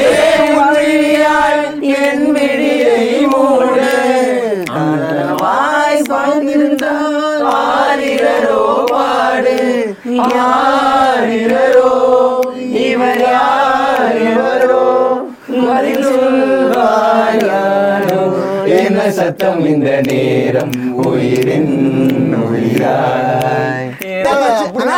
என்ன பிரச்சனைனா நம்ம சொல்ற பாட்டு அவருக்கு தெரியும், அவர் சொல்ற பாட்டு நமக்கு தெரியாது, விஷுவலே நமக்கு தெரியாது. மூணு வியூஸ் இருக்கும் யூடியூப்ல. அந்த விஷுவல் வந்து கிளைமேக்ஸ்ல வரும்னு நினைச்சு சிடி வாங்கிட்டு வர சொல்லிட்டாங்க அப்பாவை. பார்த்தா ஓப்பனிங்ல ஐயோ படம் லாஸ்ட் வரைக்கும் அப்படியே தான் போகுது. நடுவில் ஒரு இந்த பீஜம்ல தான் ரஹ்மான் ஒர்க் பண்ணாரு.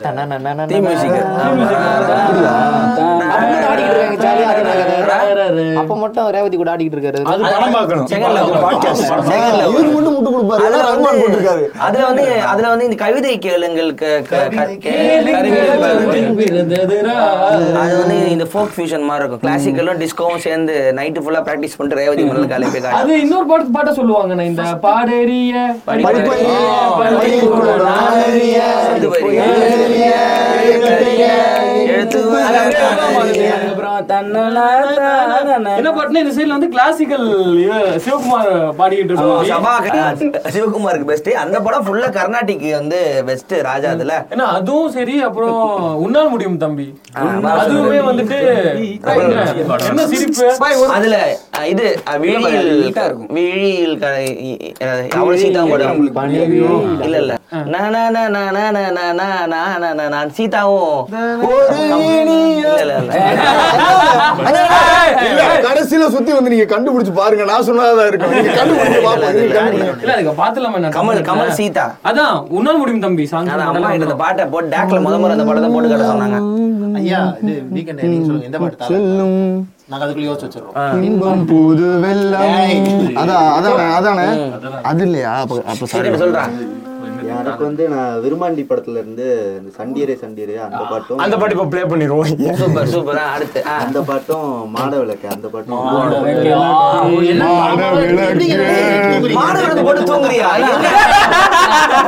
அவர் அந்த மாதிரி கை போல பாட்டியோட ஸ்கெல்டன் வச்சிருப்பா போல வீட்ல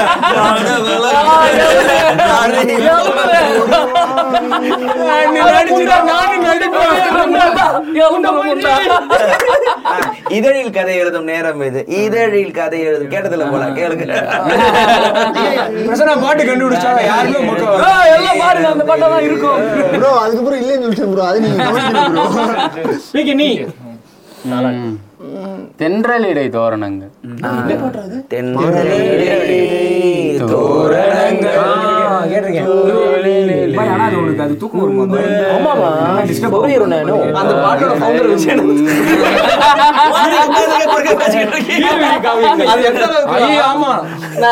விஜயகாந்த் சொல்லிட்டு போயிட்டு கமெண்ட்ல போறேன் போனா எல்லாரும் என்ன போட்டுருப்பாங்கன்னா இந்த பாட்டு இருபது வருடங்களுக்கு கேட்பவர்கள் அப்படின்னு சொல்லி கேட்பாங்க. அந்த மாதிரி லைக் போலான்னு போனா ஓக்கல் வெளி விஜயவரதன் தேங்க்ஸ் விஜயவரதன் ஓக்கல் வெளி தேங்க்ஸ் விஜயவரதன் அப்படி இருந்துச்சு. நான் அப்படியே யோசிச்சேன் எங்க இருக்குன்னு பார்த்தா இளையராஜா அபிஷியல் இளையராஜா நான் பண்ண ஒரே நல்ல விஜய் இளையராஜா ஆல்பம் கீழே வரும் எங்க பாட்டு கமெண்ட் மட்டும் தான் இருக்கும். இளையராஜாவே யோசிச்சு பாரு இதுக்கு எப்படி காப்பிரைட் கிளைம் பண்றது பண்ண முடியாது. ஐயரை காவியங்கள் வந்து செம்ம கதை செம்ம ஸ்டோரி. அந்த படத்தை பற்றி ஃபுல்லாக ஆராய்ச்சி பண்ண அந்த படம் வந்து ஒரே நாள் தியேட்டருக்கு போயிருச்சு. பீம் சிங்கோட பையன் டைரக்ட் பண்ணியிருக்காரு. பிரதாபத்தன் ஹீரோ ஒருத்தன் இந்த மியூசிக் ட்ரை பண்ண சென்னைக்கு வரா மியூசிக் டைரக்டர் ஆவலை செத்தும் போயிடுற மாதிரி ரொம்ப சோகமான கதை. ராதிகா பீம் சிங்கோட பையன் தான் லெனின் இது இன்னொருத்தர் தெரியலடா அப்புறம் தான் பீம் சிங் தான் நினைக்கிறேன். ஸோ அவங்க எடுத்து படம் சரியா போல ரெண்டு ஒரு நாள் போயிடுச்சு. பாட்டு யாரும் எதுவும் கேட்கல ஏதோ ஒரு கணக்கிலே இல்லை மறந்துட்டாங்க அந்த படத்தையே. திடீர்னு ஜெயா மூவிஸ்ல வந்து யாரோ ஒருத்தன் உள்ள செம்மையா வேலை பார்த்துருக்காங்க. திடீர்னு மொத்தம் ரேர் படம்லாம் போடுற வேலை இருக்கு போல. ஒரு நான் அந்த பாட்டு கேட்கறதுக்கு ஒரு ரெண்டு ஒரு ஆறு மாசத்துக்கு முன்னாடி மத்தியானம் ஒரு டைம்ல அந்த அந்த டெக் எடுத்து போட்டான் போல. ராஜா ஃபேன்ஸுக்குலாம் இந்த படத்தை தெரியும் பாட்டு கேட்டதில்லை. உடனே அத்தனை பேரும் ரெக்கார்ட் பண்ணிட்டான் கடை கடை ரெக்கார்ட் பண்ணிட்டானுங்க. ராஜ் எஸ் மெட்னு ஒரு சேனல் ஒன்று அவருக்கு என்ன வேலைன்னா தமிழ்நாடு ஃபுல்லாக மலேசியாக்காரர் போல அங்கே இருக்கிற இந்த இந்த வீசர் டெக்கெல்லாம் இருக்கும் அங்கெல்லாம் எல்லா ராஜா படமும் வந்துடும். இதெல்லாம் அந்த இது பாட்டு அபிஷேக் இல்லாதனால அந்த டெக்கை அப்படியே கேப்சர் பண்ணி யூடியூப்ல போட்டார். எனக்கு சாருகேஷ் ஃப்ரெண்டு மூலமா லிங்க் வருது பாட்டு ரொம்ப நல்லா இருக்கு இது கேட்டதே இல்லை அவனு சொல்லிட்டு போட்டு கேட்க அப்புறம் விசாரிச்சா எங்கேயுமே இல்லை. அதுக்கப்புறம் ஆள் ஆளுக்கு பேசி பேசி ஷேர் பண்ணி ஷேர் பண்ணி ஒவ்வொரு கதையாக போகும்போது போய் கேமராமேன் பார்த்தா அந்த படத்தில் லைட்டிங் வித்தியாசம் எல்லாருமே வித்தியாசம் பண்ணியிருக்கானுங்க. ஆனால் படம் சுத்தமாக வேலை செய்யலை போல. அதுக்கப்புறம் அஃபிஷியல் பிளேஸில் போடுற வரைக்கும் ஒரு பெரிய ட்ராவல் போச்சு. ஆனால் அதை பற்றி எங்கேயுமே இன்டர்வியூலையுமே அவர் சொன்னதில்லை. எல்லாரும் இப்போ ஆயிரம் சொல்லலாம் ராஜாவை திட்டலாம் என்ன இருக்கலாம் இப்படி ஒரு பாட்டு பண்ணியிருக்கேன் நீங்களாம் கேட்டிங்களான்னு ஒரு இன்டர்வியூ கூட இருந்தாலும் சொன்னதே இல்லை. நம்மளா தேடி பிடிச்சி பார்த்து அப்படியே வந்துச்சா நான் தான் போட்டிருப்பேன் போலான்னு சொல்லிட்டு போகிற மாதிரி ஆள் தான். அதுதான் அது கொஞ்சம் ஒரு க்ளோஸ் கனெக்ஷன். அந்த இது புளித்தித்தனமான பிஹேவியர் நான் பண்ண போகிறேன் சொல்லு கண்டிப்பாக எல்லாரும் எம்எல்காக போடுவீங்க எல்லாரும் போடுவீங்க. ஆக்சுவலாக அண்ணா சொல்கிறதுக்கு முன்னாடியே அந்த ஆல்பம் நான் கேட்டிருக்கேன் பார்த்துக்கங்க. எங்கான பாட்டு நான் கேட்டிருக்கேன் அது வந்து என்னோட பிளேலிஸ்ட்ல இருந்தது அப்போ அந்த டைம்ல. அப்புறம் அண்ணா வந்து நாங்க ரெண்டு பேரும் டிஸ்கஸ் பண்ணி இது பேசலாமே அப்படி ஓக்கல் வழி அப்புறம்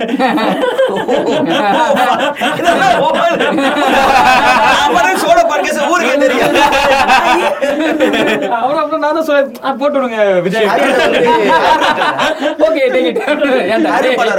படம் ஹர் வந்து வெட்டி இந்த பாட்டுக்கு போட்டுருமா ஐயரை வழி காவியங்களா முத பாட்டு எங்கானாமே அண்ணா இப்ப நான் அந்த பாட்டு தான் அடுத்து சொல்லலாம்னு இருந்தேன்.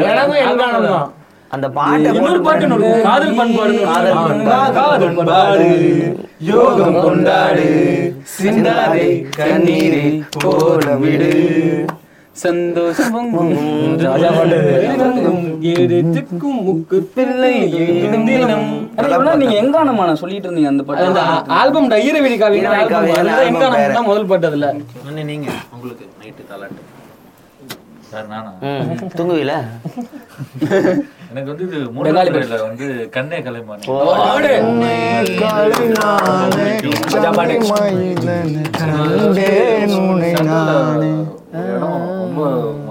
தன்னா தன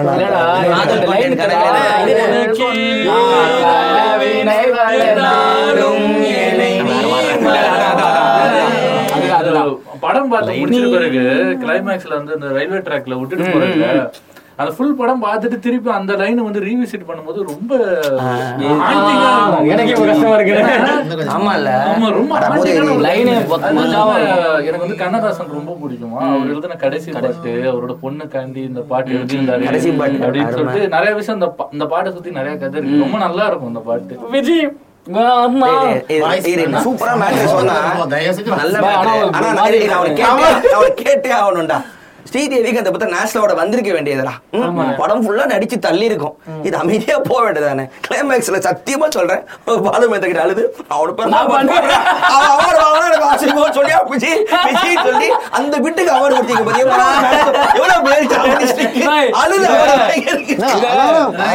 ஸ்ரீதேவிக்கு தந்திருக்கணும். ஸ்ரீதேவிக்கு தந்திருக்கணும்.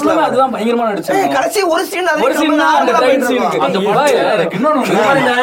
ஸ்ரீதேவி பண்ணது ஹார்ட் ஒர்க் தலைவன் பண்ணது ஸ்மார்ட் ஒர்க் ஸ்மார்ட் ஒர்க் அது போடிசம்டா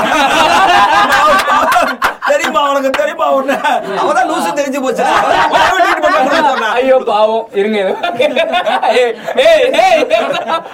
அந்த படத்துல இன்னொரு விஷயம், இப்ப இருக்கிற மாதிரி சில்க்குலாம் அந்த நான் நைன்டிஸ்ல டூ டூ தௌசண்ட் பீரியட்ல ஸ்டார்டிங்லாம் வந்து சில்க்குலாம் அவ்வளவு பெரிய கிரேஸ் எல்லாம் கிடையாது. அந்த படம் வந்த பீரியட்ல ஒரு ஃபேன் ஃபாலோயிங் இருந்துச்சு, பட் சில்க் இறந்ததுக்கு அப்புறமேட்டு அந்த இதெல்லாம் கிடையாது. ஸோ அப்படி இருக்கும்போது நான் லேட்டரா அந்த படம் பார்க்கும்போது சில்க்குனா வருவாங்க, ஐட்டம் சாங் ஆடுவாங்க, ஒரு மாதிரி பேசிட்டு போவாங்கன்னு. அப்படின்றப்ப மூன்றாம் பேரம் பார்க்கும்போது என்ன இவங்க நடிக்கிறாங்க இருக்கு, ரொம்ப நல்லா இருக்கும் கேரக்டரு.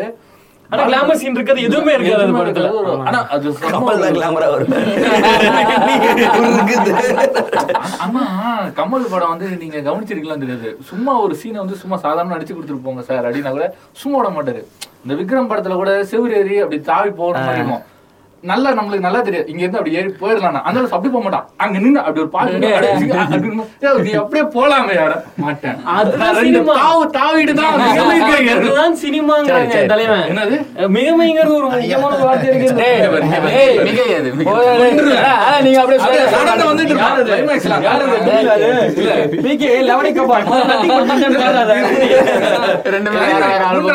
கிளைமேக்ஸ்ல ஸ்ரீதேவி அசால்ட்டா நினைச்சிருக்கோம் சாப்பாடு வேணுமா அப்படின்னு. இந்த ஆளு வந்து சம்பந்தமா ஒரு கம்பு இருக்கு, அது இடிச்சு அப்படி கீழே அள்ளிட்டு போயிட்டான். அந்த இடத்துல கமல் பர்ஃபார்ம் பண்ணலனா ஐயோ ஐயோ என்ன கண்டுபிடி கண்டுபிடி கண்டுபிடி இல்ல பண்ணுவாங்க மாட்டாங்க.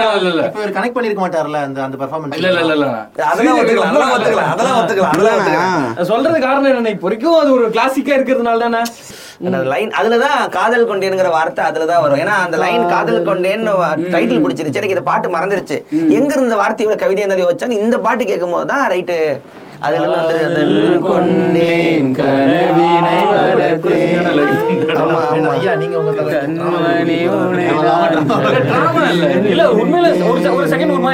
உனக்கே உயிராவே இந்த பாட்டு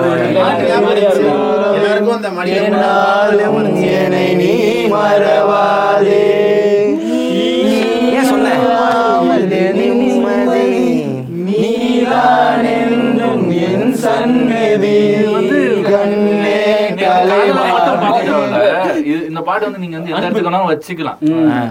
இப்ப வந்து வச்சுக்கலாம். ஏன்னா அந்த பாட்டு எழுதுனப்ப கண்ணதாசன் எழுதுனா ஒரு பொண்ணு விஷாலி காண்டி எழுதுனாரு. ஒரு பொண்ணு விட்டுட்டு அப்படியும் நீங்க ஒருத்தருக்கு கடைசி ஒர்க்கு பெஸ்ட் மாஸ்டர் பீஸ் அமைஞ்சது கண்ணதாசனுக்கு தான், மத்தவங்க எப்படின்னு தெரியல. அவருக்கு வந்து ரொம்ப நல்ல பாட்டு அது. அவருக்கு தெரியுமா தெரிஞ்சு எழுதுனாரா தெரியாம எழுதுனாரான்னு தெரியல. எனக்கு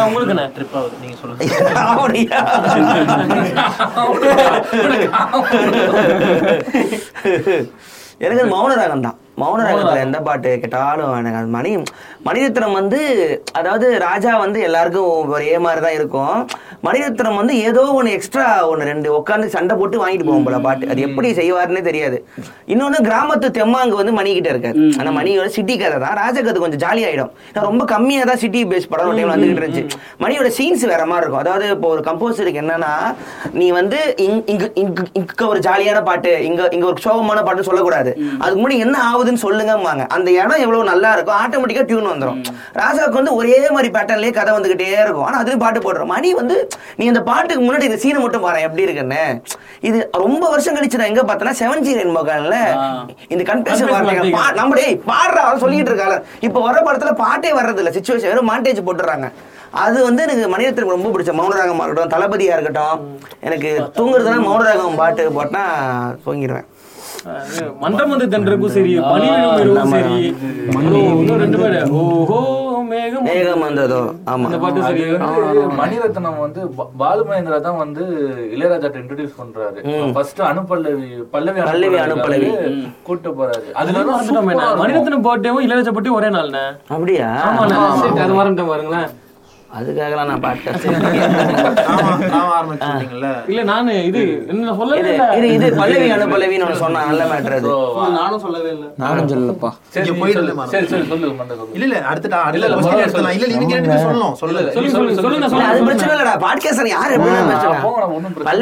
வந்து மணிரத்னத்தோட கனடா படம் அனில் கபூர் அதான் இன்ட்ரோடியூஸ் ஆகிறான். அது வந்து best screen play writing national award வாங்குற டெபியூ படத்துக்கு நேஷனல் அவார்டு வாங்குற பல்லவி அனுபல்லி பாட்டு சொல்லுங்க. அந்த ஒரு பாட்டு தமிழ்லையும் பண்ணிருக்காங்க, கன்னட பாட்டை. அது வந்து கீதா ஜோதி எலி இல்ல அது ஒரு பாட்டு வந்து வீடு பல்லு தீம் மியூசிக் வந்து பல்லு பல்லுவே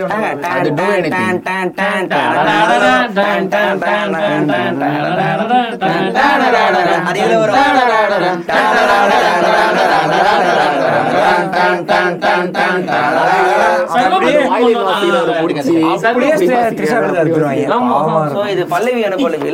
ஒரு ரொம்ப சம்மளவா இருக்கும். சர்வம்ல திருப்பி கொண்டு வரும்போது மியூசிக்கோட ஆமா அப்பதான் ஓகே என்ன என்ன பண்றது அப்படின்னு இருந்தது. அந்த டிராவல் பத்தினா இந்த கன்னட படம் ஃபர்ஸ்ட், அதுக்கப்புறம் இந்த மலையாள படத்துல இந்த உருவன் ஒரு படம் உரிமையா உருவன் ஒரு படம், அதுக்கப்புறம் தான் தமிழ்ல வந்து மோகன் படம், அதுக்கப்புறம் தான் இவர் முரளி படம், லேட்டா தான் மௌனராகமே வருது. ஸோ பிலிமோகிராஃபி வந்து ஒரு நாலஞ்சு படம் டோட்டலா வேற லாங்குவேஜ் சுத்திட்டு தான் தமிழுக்கே வர மாதிரி. மௌனராகத்துக்கு முன்னாடி எடுத்த எல்லா படமும் அட்டர் ஃபிளாப். இதே கோயில் தான் நினைக்கிறேன் மணிரத்னத்தோட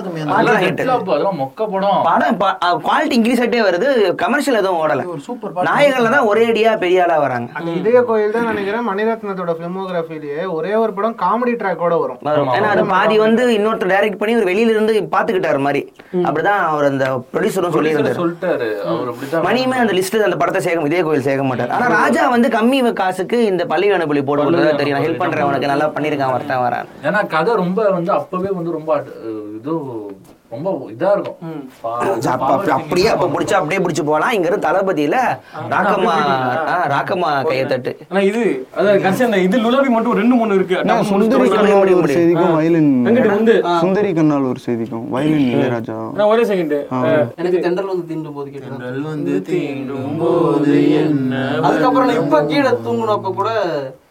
ஜானி தூங்குனதா ஜானி பிஜிஎம் போட்டு தானே ஆபீஸ் காலைல பத்து மணிக்கு வேணா சொல்றாங்க.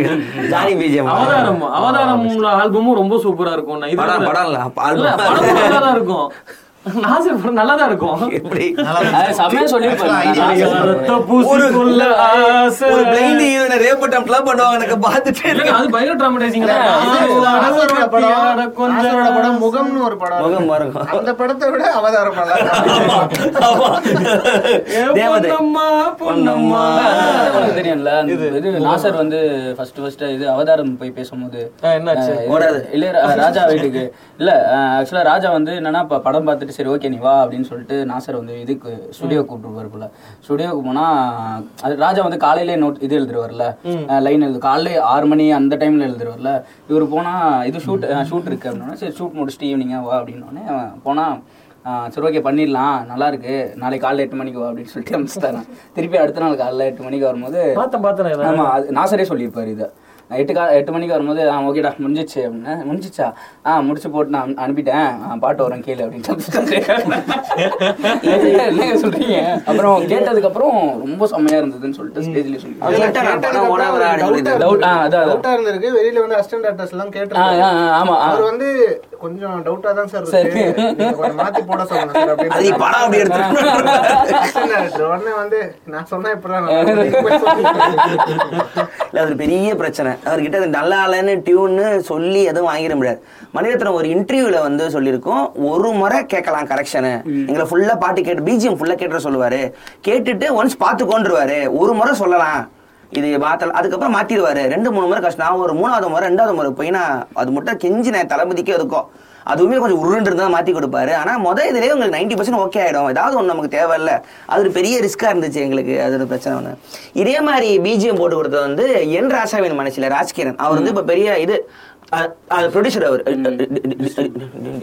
டிஸ்ட்ரிபியூட்டர் டெய்லி நிற்பாரா வாய்ப்புக்கு சொல்கிற மாதிரி கருணாட்டு பார்த்துட்டே இருந்தாங்க என்ன பண்ணியிருக்கிறான் அவன் கண்டுக்கவே இல்லை. ஏன்னா அந்த மாதிரி டைமில் காசு போட்டு சும்மா எடுப்பாங்க படம் ஹீரோ ஃபேமஸ் ஆகிறதுக்குன்னு சரி சும்மா போட்டு காட்டுன்னு சொல்லிட்டு ரேண்டமாக பார்த்துருக்காரு. அவுட் ரொம்ப சூப்பராக இருந்திருக்கு.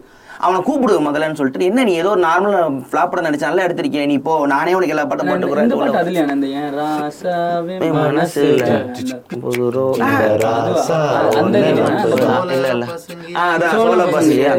வயசு தியேட்டர்ல போய் பார்த்தேன். சின்ன வயசு டிராமா எனக்கு சின்ன வயசு ஹீரோட ராஜ்கிரண் மனசு வலிக்காது ஜெயராம் யாருமே இல்லைன்னா கொஞ்சம் அந்த படமா அது அரண்மனைக்கு இரண்டாவது படம் அரண்மனைக்கு பாட்டு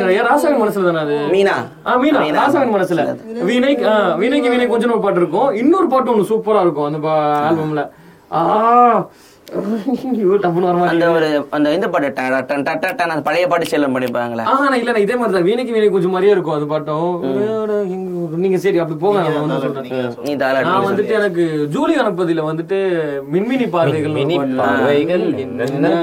அது அது அப்படின்னு சொல்லிட்டு பாடு பாடின்பா பாடு தெரியல பாடு என்னென்ன கண்மணி அப்படின்னு ஒரு பாட்டு இருக்கும். அதே மாதிரி வந்து எனக்கு பிடித்த பாடல் உனக்கு பிடிக்குமே அந்த பாட்டு அது சூப்பரா இருக்கும். இவங்களோட முதல் பாட்டு இது எந்த சிங்கர் அவங்க பேர் என்ன இன்னொருத்த அழகா இருக்கும். இந்த பொண்ணு மதுஸ்ரீ சாதனா சாருக்கு முதல் பாட்டு அவங்க சாதனா சர்க்கத்தோட முதல் பாட்டு. ஓகே இன்னொருத்தர் இருப்பாங்களேடா ஒரு பொண்ணு ஒண்ணு சூப்பரா இருக்கு மேடம் அழகா மாடல் மாதிரி ஒரு பொண்ணு ஒண்ணு ஸ்ரேயா கோஷல் முதல் பாட்டு எனக்கு பிடித்த பாடல். ஆமாண்ணா ராஜா தான் இந்த படத்துல தான் வந்து ஜூலி கணபதி தான். ஆமா நான் வந்து எனக்கு பிடிக்குமே அது வந்து என்ன பாட்டு தெரியுமா பஜன் பாட்டு மாதிரி இதுனா அது எல்லாமே ராசாதான மாதிரி சொல்லிட்டேன் எல்லாமே. அதுல வந்துட்டு இன்னொரு பாட்டு என்னன்னா ஒரு சந்தன காட்டுக்குள்ளே ஒரு சந்திரன் காய் இன்டோனா செல்ல. ஆமா அந்த பாட்டு வச்சிருந்தேன். எனக்கு இந்த இல்ல இல்லப்பா எனக்கு தாலாட்டு தானா இந்த ஒரு பாட்டு இருக்கும்பா என்ன என்ன படம் தெரியல அந்த பாட்டு நடுவுல நீ வாழத்தானே அந்த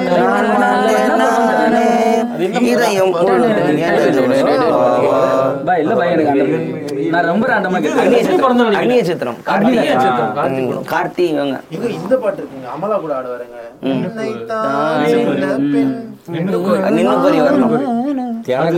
இதுனா இது நீ சொல்றாள் எஸ்பிபி இளையராஜா. எனக்கு அது மாதிரி ஜேசுதாஸ் இளையராஜா தான் எப்பவுமே. அதுல அப்படி கேட்டு ஒரு நாள் இந்த பாட்டு கேட்டுதான் மேக்சிமம் தூங்குறதுன்னா இது எல்லோருக்கும்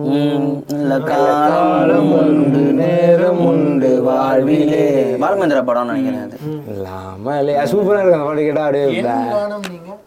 அது இதே சிமிலரா இதே மாதிரி இன்னொரு பாட்டு இருக்கும் எல்லோரும் நலமா பாலமேந்திரா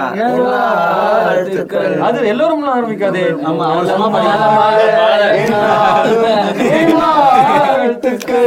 இதுல என்ன சொல்றேன்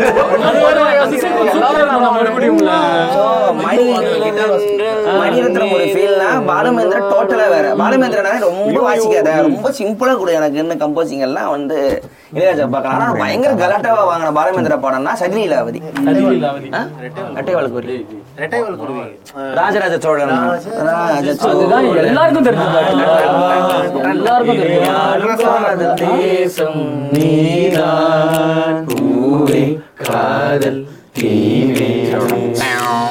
அது ஃபர்ஸ்ட் ஆரம்பிக்கிறதே மஜாவா இருக்கும். நடுவுல ரீல்ஸ் போட்டு ரொம்ப ஃபேமஸ் ஆகி விட்டாங்க. இது எங்க ரீல்ஸ் சொன்னாங்கல இப்போ கேவலமா ஒரு இளையராஜா சாங் மாதிரி இருந்துச்சு டாடி. அது அந்த மாதிரி அந்த மாதிரி மாத்திட்டாங்க. இளையராஜா இன்ப கலாக்கள் ஏய் இன்ப கலாக்கள் பாக்குற முறைகளா வாங்குறீங்க நெக்ஸ்ட் சரி ஒரு டிராமா ஆரம்பிச்சு விட்டார்ல அவங்க அங்கே இருங்க இரு இரு எத்தனை வாட்டி தான் சொல்லிருக்காங்க இல்ல அதான் இதான டிராமா இப்போ நீ அழுவணும் அதுதான் பிரச்சனை. இளையராஜா பாட்டு ரெண்டு பேர் தான் டிராமா இருக்கும். அப்ப யாருக்கு டிராமாலாம் இருக்காது bro. என்னன்னா அவங்க உங்களுக்கு எந்த ஹார்ட் பிரேக் சாங் ரொம்ப பிடிக்கும்? ஹார்ட் பிரேக் சாங் சொல்லுங்க சொல்லுங்க சொல்லுங்க. சரி ஹார்ட் பிரேக் ஆகும்ல சாட் சாங் சாட் ஹார்ட் பிரேக்னே ஹார்ட் பிரேக் கேட்டால உங்க செத்துறணும் அப்படி انا நீ சொல்லுங்க. ஆமா அண்ணா நீங்க சொல்லுங்கண்ணா விஜயண்ணா நீங்க ஆரம்பிங்க. இது போக நான் மூணு மணி நேரம் பாட்காஸ்ட் இது ஜாலியா போகலாம். பார்ட் டூ விடலானே நான் கடந்த மூணு மாசமா அண்ணன் என்ன தம்பி என்ன சொந்தம் இல்லடி எனக்கு மணிலை நம்பி நம்பி நம்பி நம்பி தம்பி எப்படி மூணு மணி நேரம் போகும் இது இது மறந்துட்டீங்க இருடா ஏ வீட்டு கண்ணு குட்டி எல்லாரும் வந்து கட்டி லட்சுமி லட்சுமி ஸ்டார்ட் ஆவுமா ஸ்டார்ட் ஆவு லட்சுமி என்னையே கோபப்படுத்திட்டல லட்சுமி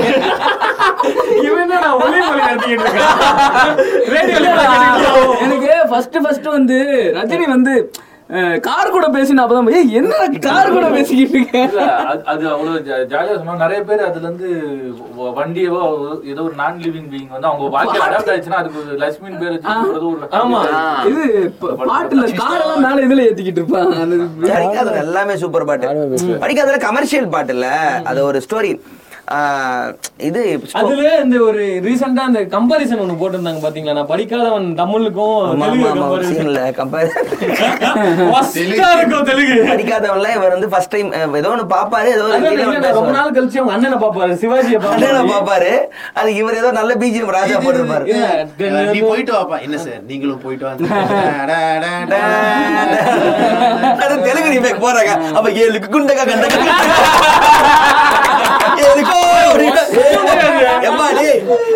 நீ கூட கம்போஸ் வரல, அது பழைய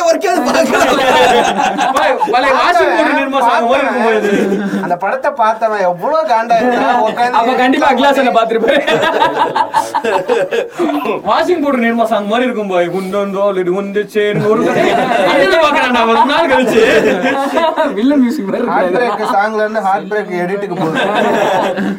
இன்னொன்னு வெறும் தமிழ் மட்டும் இல்லாம தெலுங்கு மலையாளம் கன்னடத்துல நிறைய படம் பண்ணிருக்குன்னு ஸ்பாட்டிஃபைல நோண்டிட்டு இருக்கும்போது பிளேலிஸ்ட் போட்டா வேற ஒரு லாங்குவேஜ்லாம் ஓடும். பார்த்தா அங்கேயும் நிறைய அவங்க அவங்களோட படமும் பார்த்தா கூட ராஜா பத்தி பேச ராஜா பாட்டுலாம் வந்தெல்லாம் நான் பார்த்திருக்கேன். தெலுங்கு படத்துல, மலையாள படத்துல, கன்னட படத்துல இளையராஜா பத்தி ஒரு சீன் இல்லாம ஏதாவது ஒரு படத்துல ஒன்று வந்துருது. அவங்களுக்குமே அவங்கள கம்போஸரோட இவரை தூக்கி முதல்ல வைக்கிறது நிறைய இடத்துல பார்த்திருக்கேன். இல்ல நான் தமிழ்ல வந்து எப்படி பாலா இளையராஜா ஓன் பண்ணணும்னு சொல்லிட்டு ஒரு வெறியில இருக்காங்களே சார், நிறைய பேர் இளையராஜா ஓன் பண்ணிக்கணும் அப்படின்னு. அதே மாதிரி மிஸ்கினோ அவங்களுக்கு ஒரு வெறி இருக்கு. அதே மாதிரி இந்தியில யாருன்னா பால்கி பால்கிதான் வந்து இளையராஜா சமிதாபுலும் வந்திருக்கும். அதுக்கு முன்னாடி பா பால கூட நிறைய ஒரு தமிழ் இளையராஜா பாட்டு எல்லாத்தையும் இந்தியில வந்து. ஆனா எனக்கு பர்சனலா சிங்கே ஆவல ரீமேக் பண்ணும்போது பழைய இது கேட்டு கேட்டு பழகிட்டு புதுசா மாத்தும் போது எனக்கு உட்காரவே இல்லை. இது உட்காந்துச்சு ஜானே தோனா ரொம்ப நல்லா உட்காந்துச்சு. ஜானே தோனா இந்த பாட்டு தான் ஜோதி அலி மொழி பேசும் அண்ணம். இந்த ஜோதி அலி பாட்டு யாராவது கேசிஎஃப்ல ஒருத்தர் ஒருத்தர் வருவார்ல, தாத்தா ஒருத்தர் வரல, அவங்க அண்ணன் ரொம்ப நல்ல ஆளு. கம்மி படத்தான் சீக்கிரம் இறந்துட்டாரு.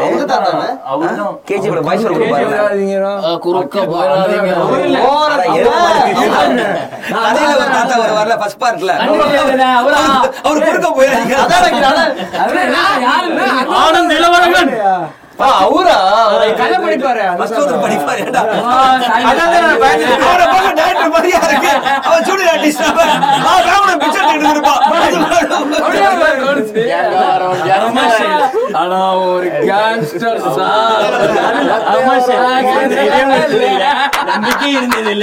அவன் வீசின கத்தியில ஒரு புயலே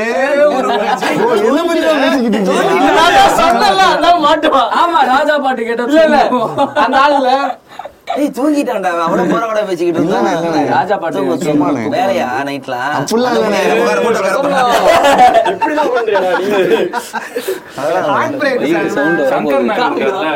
சங்கர்நாக் சங்கர் அனந்த் நாக் அண்ணன் தான் சங்கர் நாக்.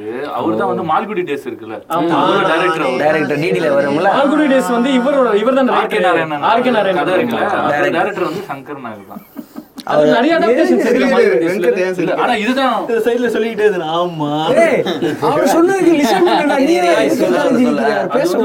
கிளாசிக்கான ஒர்க் அவரோடதான் வந்து. அதுவும் இல்லாம சங்கர் நாக் வந்து கன்னட சினிமாவில் வந்து ரொம்ப முக்கியமான ஆள். எப்படி நம்ம வந்து கமலை பார்க்குறோம் இங்கே தமிழில் நிறையா புரட்சி பண்ணி மேக்கிங்லேருந்து அந்த மாதிரி சங்கர் நாக் நிறையா பண்ணிட்டு இருந்தாரு. பட் அவர் இறந்துட்டார் சீக்கிரம் இறந்துட்டார் சீக்கிரம் இறந்துட்டாரு டேரக்டரா ஹீரோ எல்லாமே பண்ணுவார். அவரோட படம் எல்லாமே கீதா தான் இருக்கு இல்லையா. ஸோ ஜோதி அலிலாம் வந்து அது ஜோதி அலி இல்லை ஜோதி அலி. சரி சரி ஓகே தெரியும். அல்லு பாகுலு மலை இல்லு ஜோதி அலினா அவங்க கூடவே அப்படின்ற மாதிரி தான். ஓகேவா அதெல்லாம் வந்து அவர் வந்து கேட்டு வாங்குவாரு. ஏன்னா அந்த அளவுக்கு பயங்கர சென்ஸ். நல்லா அந்த பாட்டு எல்லாம் நல்லா இருக்கும். அவர் டைரக்ஷன் பண்ணது கம்பன் மாதிரி தான். முடிச்சிருங்க அந்த டிராமா லல்சி லல்லபி டிராமா டிராமா பாட்டு. எனக்கு டிராமானா மானதி தான். மானதி கம்ப்ளீட் ஆல்பமே படமே படமே கமல அந்த ஜெயில அந்த பாட்டு வரும்ல தன்மானமுள்ள சிங்கம். அந்த பாட்டு கேக்குறேன் கிரன்னு கேக்குறோம். ரொம்ப ஒரு மாதிரியா இருக்கும் அந்த பாட்டு. லைன் பாடு லைன் பாடு தன்மான உள்ள சிங்கம் என்னானும் வாழாது அந்த மாதிரிதான். ரொம்ப சோகப்படம் அது. துலாபாரம் ஒரு படம் வந்துச்சு. அதுல கடைசி வரைக்கும் விளங்க மாட்டாங்க யாருமே. அதுக்கப்புறம் ஒரு படம் தான் கமல் சொல்லி எடுத்துச்சு. கடைசி வரைக்கும் சோகம் வந்து ஓடாதுன்னு தெரியும். ஆனா எடுத்தோம் மகாநதி அப்படின்ச்சு. எதுரா டிராமா பாட்டா நான் நிறைய வச்சிருக்கேன். அவரு கம்ப்ளீட் பண்ணோம். நீங்க சொல்றீங்களா இது வெள்ளை புறா சாட் வெர்ஷன். புறா ஒன்று போனது கையில் வராமல் கனது யார் மொழியில் நல்லா இருக்கும். அவன் ரொம்ப நாள் கழிச்சு பாப்பா கல்யாணம் ஆயிருக்கும் அவளுக்கு, ஆனா விடவும் தெரியாது அவனுக்கு, அப்போ காட்டிக்க மாட்டான்னு நினைக்கிறேன். அப்புறம்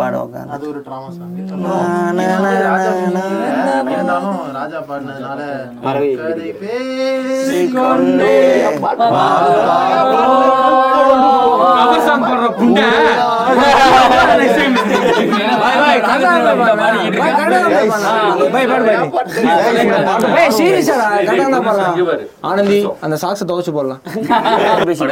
நேரத்துக்கு சாப்பிடு எதுல வரும்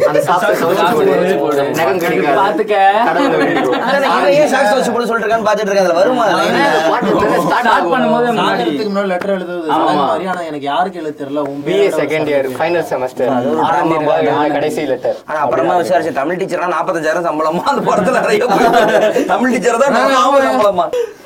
உனக்கு டிராமா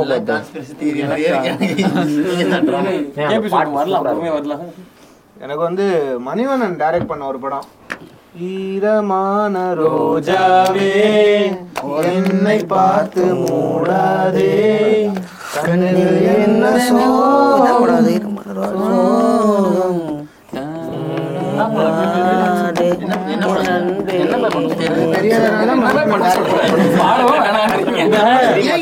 பாட்டு போகும்போது விஜுவலைசஸ் போகும்போது ரெட்டைவால் குருவியா தஞ்சை பாதிரியா இல்லமா இவர் சொன்னது தெரியல. எப்படி கண்ணே கலைமானுக்கு ஒரு லைன் வருமா அந்த மாதிரி இந்த பாட்டுல ஒரு லைன் வரும். கண்ணீருக்கே நான் தட்டு பிள்ளை அப்படின்னு ஒரு லைன் வரும், நல்லா இருக்கும். எனக்கு வந்து இதுதான் ஹார்ட் பிரேக்கிங்.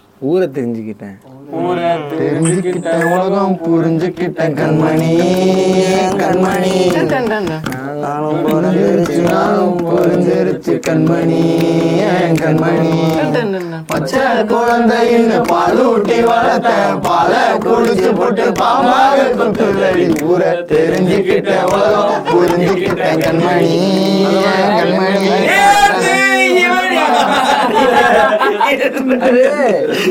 அது மித்த ஹீரோ சோகமா இருக்கிறதுலாம் அந்த நடிச்சு அந்த மாதிரி இருக்கும். அது ஒரு பிளேலிஸ்டே ஒன்று இருக்கும், நீங்க ஸ்பாட்டிஃபைல பாரு, Rajini walking away with sadness.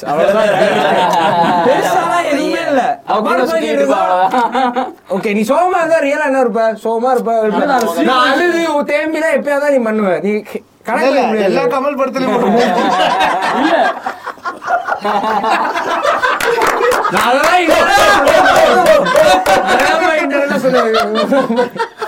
அந்த பொண்ணு ட்ரெயின்ல போயிருந்தா வாக்கிங் ஒரு பாட்டு பாடிட்டு காதல் கொண்டேன்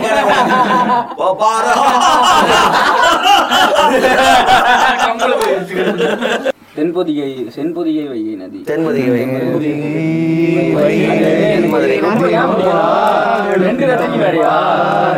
அதே தென்பொதிகையும் கிடையாது.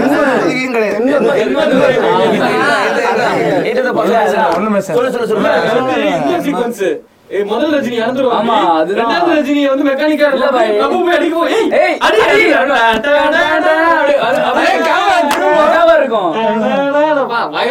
எனக்கு அது அந்த படம் ரொம்ப பிடிச்ச படம். ஏன்னா ஃபர்ஸ்ட் ரெண்டு பேரும் இதுவா பாசமா இருப்பாங்க, அந்த வேட்டி எல்லாம் மறந்து விட்டு போயிருவான்.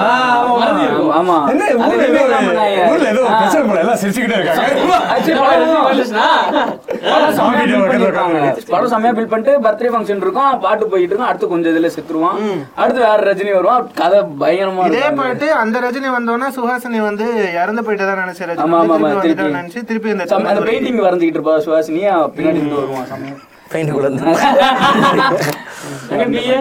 எனக்கு வந்து ஹேராம்ல அந்த நீ பார்த்த பாட்டு இருக்கும்போது அது செகண்ட் டைம் இன்னொரு சோகமா ஒண்ணு வரும், திரும்ப அந்த வீட்டுக்கு வந்து பாக்கும்போது மேல அதே போட்டோ என்ன டியூரேஷன்ல போய் வரும் படத்துல இது வந்து சொல்ல வரானே வீடு காலி பண்ணுவாங்க. டேய் அதெல்லாம் தெரியுதுடா அவன் வாயை புடுங்கறானே அவன் ஒரிஜினல் சக்தி போட்டோ வாங்குவான் போட்டோ அதுக்கு முன்னாடி இங்க ப்ரோட்டஸ்ட் நடந்துச்சு நீ வாங்க எல்லாரும் பரங்க மலையாள சொல்லுவா சொல்லி தான் சேர்த்துருக்கே மாட்டேன். வெள்ளை புறா ஒன்றுதான் ஒரே பாடு பாதச்சுவடு தேடி தேடி கூட பாருங்க.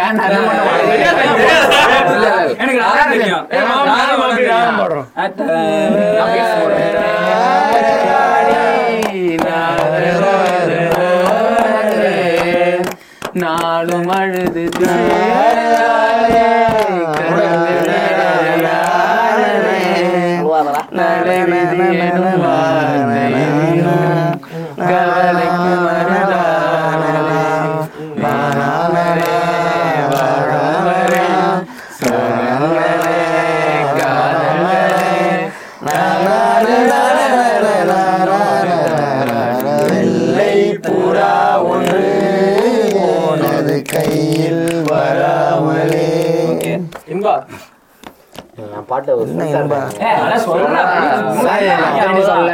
பறவை எங்க இருக்கிறாங்க. அவர் வந்து யுவன் மியூசிக்கு ராஜா வந்து பாடி இருப்பாரு.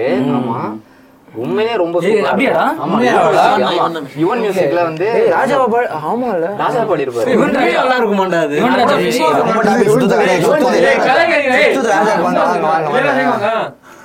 அதானே அவன் கஷ்டப்பட்டு போயிடுவான் ஆனந்தியை பார்க்கலான்ட்டு. போயிட்டு பாலைவனத்தில் அவங்க சைக்கிள் ஓட்டிட்டு போயிட்டு இருப்பான் ஆனந்தியை வச்சுட்டு.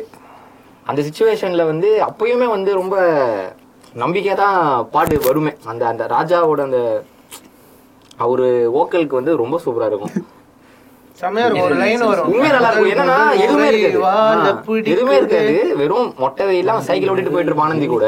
அப்போ என்ன வரும்னா கதை பேசிக் கொண்டு இருந்தால் உன் மௌனங்கள்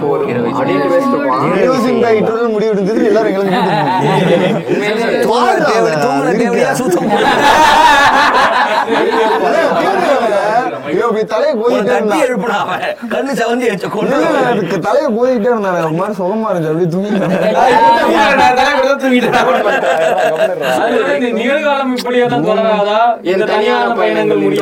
சரி, அப்ப வந்து மத்த கம்போசர்ல ராஜா பாடினா இந்த புது பாட்டை பத்தி கொஞ்சம் பேசுறீங்க.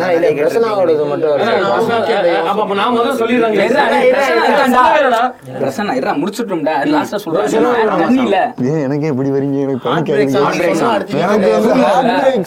கிடையாது. இல்ல ராஜா பாட்டுல எனக்கு டிராமா அப்படின்னா அந்த உள்ளுக்குள்ள சக்கரவர்த்தி அந்த பாட்டு அப்படியே. இல்ல அது மேல பேச வேணாம். நான் அந்த பாட்டை பத்தி அதோட முடிச்சிருவேன் போதும். எனக்கு வந்து சின்ன தம்பி படத்துல அந்த பாட்டில் எல்லாம் உடச்சு போட்டு குஷ்பு ஆடி. ஆமா நீ எங்க என்னன்பே அந்த பாட்டும் குயில பிடிச்சு கொண்டு நீ எங்க ஹார்ட் பிரேக் ஹார்ட் பிரேக் என்ன உண்மையில ஆயிருக்கா? அந்த இல்லனா வீட்ல எங்க அப்பா அப்படிதாங்க பாட்டில் எல்லாம் உடச்சு போட்டு. ஐயோ எனக்கு வந்து ஆவாரம் போது ஆலோலம் பாடி ஆலோலம் பாடி என்ன துணை இங்கு நான் பாடும் பாட்டுன்னு அப்படிங்கிறாரு இளையராஜா.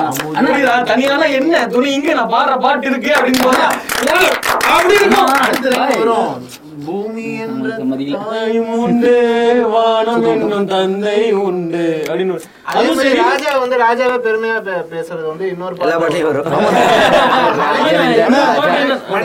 ராஜா கைய வச்சா இது ராங்கா போனதுல கமெண்ட் போட்டாங்க.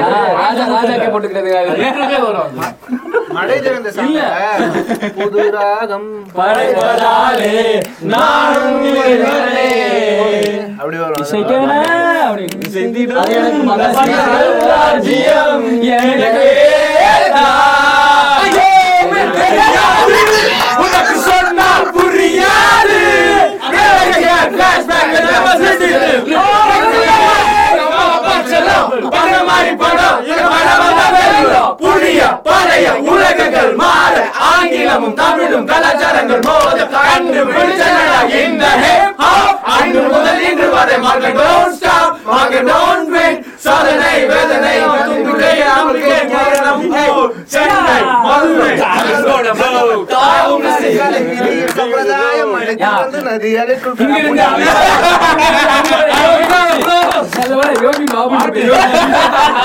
அங்கு வரை யோகி வரை சென்று அதை தாண்டி வந்து இன்னொரு டிராமா பாட்டுனா கற்பூர பொம்மை உண்டு. அடுத்த ஒரு பாட்டு நானே முடிக்கவே இல்லை கோவத்தை. சொல்லு சொல்லு கற்பூர பொம்மை உண்டு. ஆ சூப்பர் கேட்டா அதுதான். அதுவும் சரி உயிர் பூக்கள்ல வந்து ஓப்பனிங் ட்ராக் இந்த பூங்காற்று தாலாட்டு இவ்வளவு ஒரு ஏற்பாட்டுலாம் கேக்குற அண்ணா இல்லைண்ணா. ஆனால் எனக்கு ரொம்ப இதுவாக இப்போ எல்லாருமே நம்ம வந்து ராஜா பாட்டுன உடனே எல்லாருக்குமே அந்த பாட்டு அட்லீஸ்ட் பாட தெரியலன்னா கூட ராகமா தெரியும். நல்லா இருக்கு. இங்கிலீஷ் பாட்டு கூட இப்படி தானே தோணும். மியூசிக் ரொம்ப கப்புன்னு எடுத்துக்க எடுத்து எடுத்துக்கிற மாதிரி. இது மறந்துட்டேன் பாடி பறந்த கிளி பாத ஏன்னா நம்ம சின்ன பாட்டு ஆரம்பிச்சிருக்கும்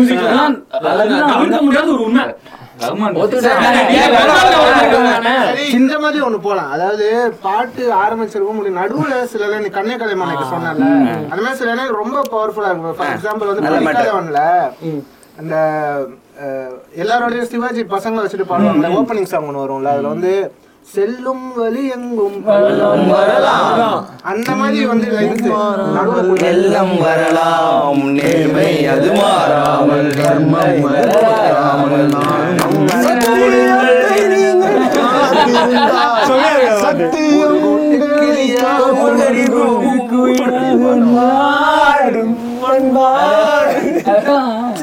என்ன மாற்றம் நானே இது சின்ன வயசுல இருந்து கேட்காதனாலும் என்னமோ தெரியல இப்போ கேட்கறதுனால என்னமோ தெரியல. ஆனா ராஜா பாட்டுனா சோக பாட்டு அப்படின்றதையும் தாண்டி கேட்டுக்கிட்டு இருக்கும் போது அந்த அளவுக்கு சிம் பண்ண போயிடும். என்னமா போட்டிருக்காங்க அப்படின்ற மூடு போயிடும். சோக பாட்டுன்றதையும் தாண்டி ராஜான்ற பேர் வாயில வந்துடும். பாட்டை கேட்டாலே செய்ய முடியாது. ராஜா திருச்சி திரம்பலத்துல அந்த உட்காந்து உண்மை அதுதான் நான் பாடும் மௌன ராகம் கேட்கவில்லையா என் காதல் ராணி ஃபர்ஸ்ட் சொன்னது இதே கோயில்ல வந்து இந்த பாட்டு தான். இந்த இதுல வர அந்த மௌன ராகம் பாட்டு தான் பாடுது. ஓகே ஓகே இதுதான் சொன்னீங்களா இந்த பாட்டு சூப்பரா இருக்கும். நான் இவர் சொன்னார்ல திருச்சி திரம்பலத்துல இருக்கிறதுக்கு முன்னாடியே அப்பப்போ கேட்டது போட்டா ஃபுல் போய் தேர்றது எப்படின்னா உன்னை கண்டு தென்றலும் சாங் அப்படிதான் படம் முடிச்சோடய வந்து தேடுறேன். ஏன்னா ட்ரெய்லர்ல வந்து லாஸ்ட்ல அந்த பிட்டு வரும் ஒரு பேக்ரவுண்ட்ல தனுஷ் கேக்கு போட்டு கேட்டா அப்படி இருக்கு பாட்டு மாதிரி குலைச்சிருப்பாங்க. எனக்கு விழியில மணி விழியில்னா இந்த அதுல வந்து மிடில் வந்து ஃபர்ஸ்ட் ஆர்னத்துல வந்துட்டு கோடி மின்னல் ஓடி வந்து பாய் அப்புறம் எஸ்பிபி கோடி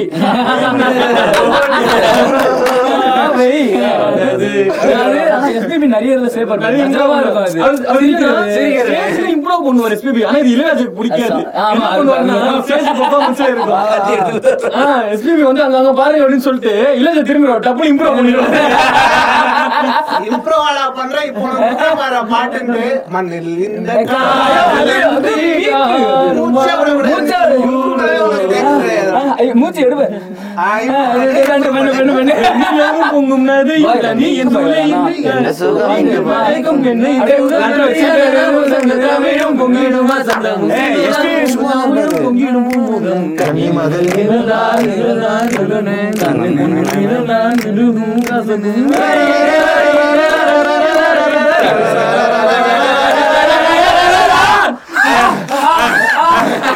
மண்ணில் இந்த காதலன்றி யாரும் வாதல் கூடுமோ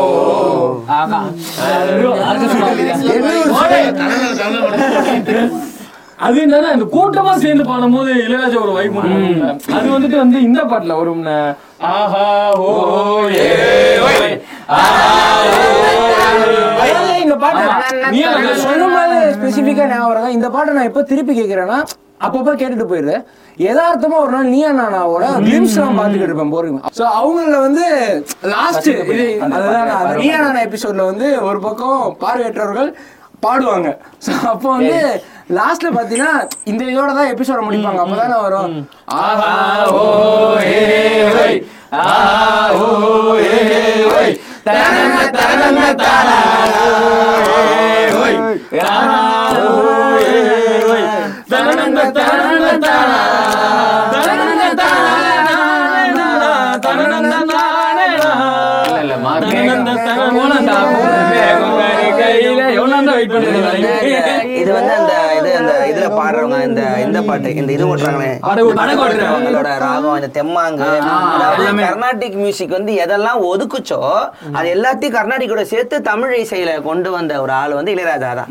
இப்போ அந்த தாரை தப்பட்டை பறையில இருந்து கிராமிய இசையில இருந்து இதெல்லாம் வேணாம், இதெல்லாம் வந்து இசை இல்ல, இதெல்லாம் மக்களோடது, சபால மட்டும்தான் இசைன்னு இருந்ததை வந்து சினிமால வந்து கொண்டு வந்தது ராஜா தான். ஏன் ராஜாக்கு அவன் என்ன சொன்னாலும் நான் ஏன் இதை முட்டு கொடுக்குறேன்னா அந்த ஹிஸ்டரி இல்லைன்னா தமிழ் இசை வந்து திருப்பி ஜாதிக்குள்ள மாட்டிட்டு உட்காந்துருக்கும். அதனால இப்போ இந்த வயசுல ஒரு ஆயிரம் வரை பேஸ்ட்டு போட்டோம். ஹிஸ்டரி எடுத்து பார்த்தீங்கன்னா இப்போ சொன்னில ஏன் உடனே பாட்டு இப்படி இதெல்லாம் வந்து நார்மல் ஜனங்க பாரு தெம்மாங்க பாட்டு. இப்போ அந்த கிராமத்து பாட்டுல எல்லாம் அதுதான் வரும். அது வந்து பெரிய ராகம் ராகம் இருக்கும், ஆசிரியர் ராகம் இருக்கும், இந்த வெஸ்டர்ன் சிம்பனி எல்லாமே உள்ள இருக்கும். ஆனால் உனக்கு தேவையே இல்லை, யார் வேணா அந்த பாட்டை வேணா போட்டு கேட்டால் உடனே ஹம் பண்ற மாதிரி இருக்கும். அதை எடுத்து இவனுக்கு பிரிச்சு காட்டினா உள்ள அவ்வளவு இருக்குன்னு சொல்லும் போதுதான் அந்தாலும் எவ்வளவு பண்ணிருக்க நீ பாராட்டு பாராட்டாம போன். இப்ப இதுவும் அந்த மாதிரிதான். இது வந்து ஆகா ஓஹோ ஏகே வந்து கர்நாடிக்ல வர போறது இல்ல, இது வந்து ஒரு அஞ்சாறு. இப்ப ஏன் கும்பலானா கும்பல வேலை செய்யறவங்க பாடுற பாட்டு, விவசாயம் போது மயில் தள்ளும் போது ஓட்டு தள்ளும் போது ஓட்டு ஓட்டும் போது அந்த மாதிரி ஒரு இசை வந்து இன்னொன்னு சொல். இப்போ இது இருக்கு இந்த இது இந்த ஷெனாயின் இருக்க பேன் வரும், அது ஒரு சோகவாத்தியம் தான் இந்தியில வந்து. அதை தூக்கி பயங்கர ஹாப்பியான சீனுக்கு இளையராஜா மாத்தி போடுவார். நம்ம ஊர்ல வந்து பார்த்தா யாராவது ஒருத்தங்க இப்போ லவ் தவிர்க்கவே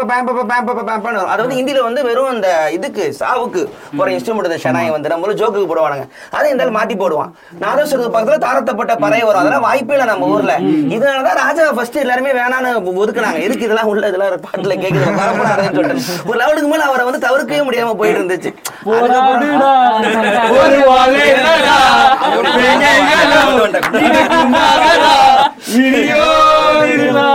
கூட்டம் பத்தி பேசும்போது விருமாண்டியில வந்து கருமா துர்காட்டுக்குள்ளே ஒரு காலத்தில் அதான் வந்து ஒரு ஃபோக்லோரை வந்து அப்படியே பாடின பாட்டு, ரொம்ப ஆத்தென்டிக்கான ஒரு மியூசிக் டைரக்டர். அதாவது எப்படி சொல்றது, ஒரு இப்போ ஒரு கிராமத்து பாடல் தான் அதிகமா இளையராஜாக்கு இருக்கிறத தாண்டி கிராமத்து பாடல கிராமத்து பாடலாவே நிறைய டைம் எல்லா இடத்துலயுமே காமிச்சுக்கிட்டு இருந்த.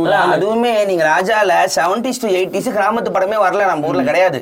எழுபத்தி ஒன்பது பாட்டெல்லாம் பயங்கர இந்த வெஸ்டர்ன் ஜாஸ் கிளாசிக்கலா தான் இருக்கும். செவன்டிஸ் பாட்டெல்லாம் பாத்தீங்கன்னா அப்ப எல்லாம் சென்னை படமா தான் எடுத்திருப்பானுங்க. அப்போ எண்பதுக்கு மேல கவுண்டர்கள் வந்து சினிமாக்குள்ள வராங்க. சவுத் தமிழ்நாடு பொள்ளாச்சி கதை மாறும்போது ஜமீன்தாரு எஜமானுங்கிற கேரக்டர் எல்லாம் வருது. அதுக்கப்புறம் தான் கிராமத்து பாட்டுக்கு பாக்குறோம். இந்த எஜமானு, பொண்ணுமணி, சின்ன கவுண்டரு, பெரிய கவுண்டரு, அந்த கவுண்டரு வரும்போதுதான் தெம்மாங்க வருது.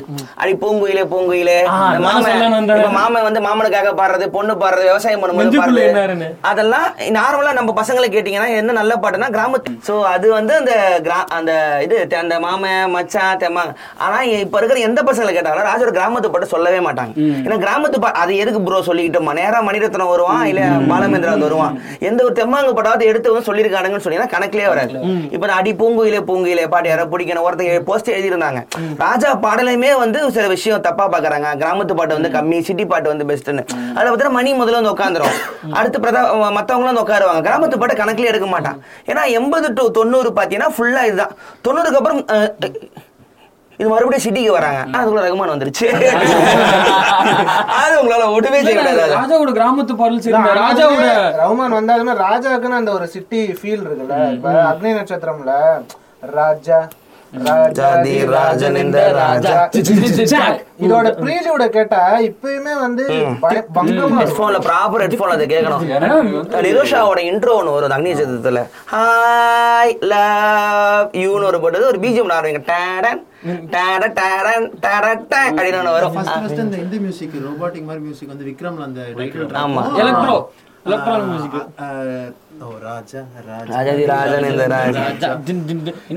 ஒருத்தர் வந்து எப்படி சொல்றது ராஜா டிஸ்கோகிராஃபி எலக்ட்ரானிக் டிஸ்கோகிராஃபினே ஒன்னு வந்து ரெண்டு மூணு பிளேலிஸ்டே வச்சிருக்காங்க யூடியூப்ல. இளையராஜாவோட இன்டர்வியூ இவர் ட்ரம்ஸ் யூனியன் எடுத்திருப்பார் யூடியூப்ல, அதை ரொம்ப ப்ராப்பராக பேசியிருப்பார். அவர் வந்து ஆரம்ப டைமில் தமிழ் கிளாசிக்கல் மியூசிக் கற்றுக்கல. என்ன பண்ணுவாரா, சண்டே வந்து ஒரு பெரிய மண்டபத்தை வாடகைக்கு எடுத்து பீட்டில்ஸ் பாட்டு அப்படியே ரீமேக் பண்ணுவார். அதுதான் அவர் முத முதல்ல பண்ணிட்டு இருந்தது. எல்லா ஆர்டிஸ்டையும் வாடகைக்கு எடுத்து பீட்டில்ஸ் பாட்டு இங்கிலீஷில் வந்து அப்படி டிரான்ஸ்லேட் பண்ணுவார். அப்போ வந்து ஒரு ஆங்கிலோ இந்தியன் ட்ரம்மர் ஒருத்தர் பெரிய ஆள், அவர் வந்து அவர் சினிமாவுக்கு வாசிக்கிறவர், அவர் நல்ல ஒரு பேர். இவரோட இவர் அது குருன்னு நினைக்கிறேன், இவரோட ஹெட் ட்ரம்ஸ் யூனியன் குரு. அவர் என்னைக்குமே லேட்டாக தான் போவாராம் எல்லா ஃபங்க்ஷனுக்குமே. ஏன்னா நல்ல டேலண்ட்னால ஒரு லேட்டாக வந்திருக்காரு. உள்ளே போகும்போது பீட்டில்ஸ் பாட்டு அப்படியே ஒருத்தன் வாச்சிக்கிட்டு இருக்கான். யாருன்னு தெரியல, பார்த்து சின்னோண்டு பையன் பார்த்து இளையராஜான்னு சொல்லிட்டு இவர் வந்தவன் தம்பிச்சிருக்காரு. நீ ராஜா வெளியே போ அப்படின்ட்டாரான். அவர் யாருக்கு லேட்டாக வந்தான், அவனுக்கு காசு கொடுத்துருக்காங்க, எதுக்கு போகிறான். முதல் ஒரு தம் தூண்டு பையனை திட்டுறான் வெளியே போனேன். ஆனால் பாட்டு சூப்பராக இருக்குது. அந்த ஃபுல்லாக கேட்டு முடிச்சதுக்கப்புறம் தான் வேற ஒருத்தன் புதுசாக இண்டஸ்ட்ரிக்கு வந்திருக்காரு. அதுக்கப்புறம் எனக்கு ஃபுல்லாக வாச்சாரு புரு வந்துன்னு சொல்லிட்டு ஒரு கதை ஒன்று இருக்கும். ஸோ அந்த ஒரு புரு புரு ஆ அது அது ஒரு பேர் ஒன்று, அந்த ஆங்கிலோ இண்டியன் பேர் ஒருத்தர், அதுதான் அவரோட ஆரம்பம். ஸோ அதான் ஏதோ ஒன்று சொல்லப்போ ஏதோ ஒன்று போயிடுச்சு. அதான் இளையராஜாவோட கிராமம் அவர் வெஸ்டர்ல தான் ஆரம்பிக்கிறாரு. அப்புறம் தான் வந்து கர்நாடிகெல்லாம் இன்னும் கொஞ்சம் ஸ்ட்ராங் ஆகுது. அவர் இந்துஸ்தானி சொல்லி கொடுத்த டீச்சர் தான் வந்து இந்த இந்த பாட்டு இருக்குல்ல, கமல் வந்து பேனர் அடிச்சாரு, கமல் பேனர் அடிச்சிருப்பாரு, கிஷோர் கம்பு கமல் செத்துருப்பாரு புரோசரம் ஒரு முறை ராஜபார்வையில் அவர் பாட்டு நம்மள என்ன பாட்டது அந்த பாட்டு நடுவில் ஒரு ஒரு என்ன பண்றாரு தோழர்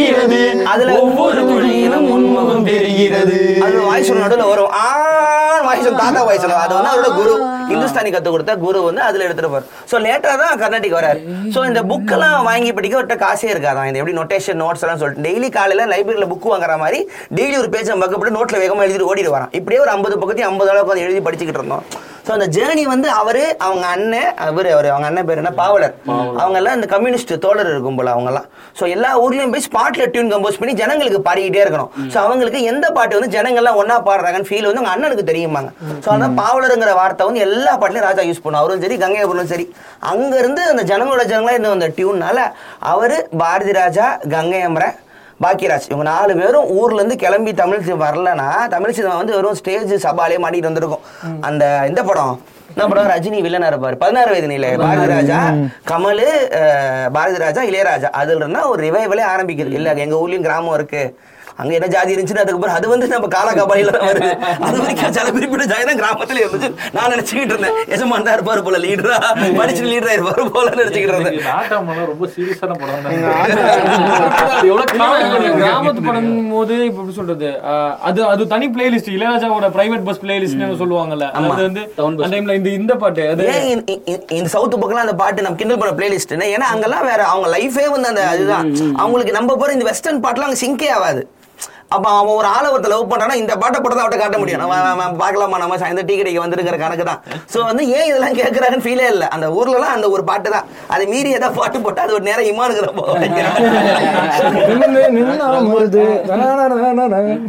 ரஹ்மான் வந்துட்டாரு. அந்த மாதிரி மற்ற ஆர்டிஸ்ட் எல்லாம் வந்தாலுமே ரீசெண்ட் இயர்ஸில் இப்போ மாடர்ன் லவ் போட்டாலுமே எல்லாருமே அக்செப்ட் பண்ணுறோம். அழகிலுமே அந்த பாட்டு இருக்குல்ல, சின்ன மனசுக்கு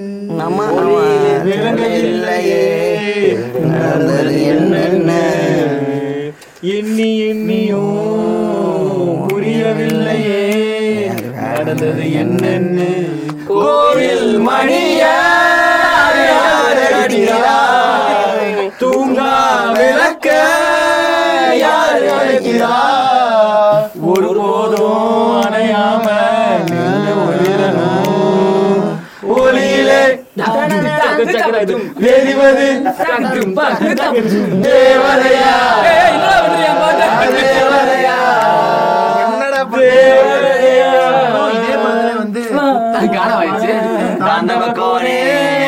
அதுலயுமே வந்து ஃபுல்லா அந்த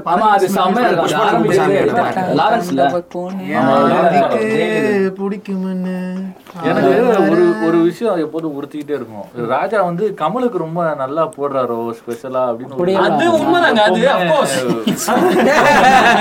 அது அஃப்கோர்ஸ் கமலே சொல்லிருப்பாரு. ட்ரூத் ஃபேக்ட் எப்ப தெரியுமா எனக்கு அது இதாச்சு, விருமாண்டி ஆல்பம் கேட்குறப்பதான்.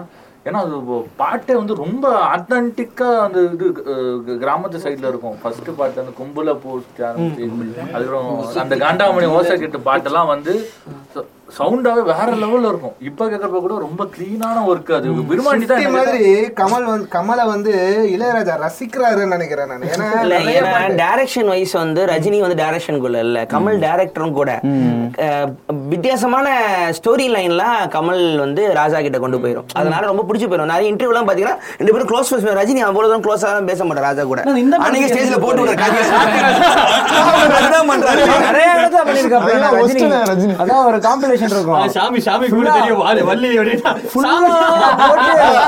பேசிட்டு ராஜா எல்லாரும் செய்யற மாதிரி இருக்கும். லாஸ்ட்ல பார்த்தா ராஜாவே செய்யற யாருன்னு பார்த்தா கமல் இது சாமி இப்போ எதுவும் பண்றீங்களே சரஸ்வதி கரெக்டா வருதான் கேட்போம். இவரு எப்படா கீழே இறங்க வைக்கிறது இல்ல சாமி ராஜா அப்படி பேசுற பாட்டு ரஜினி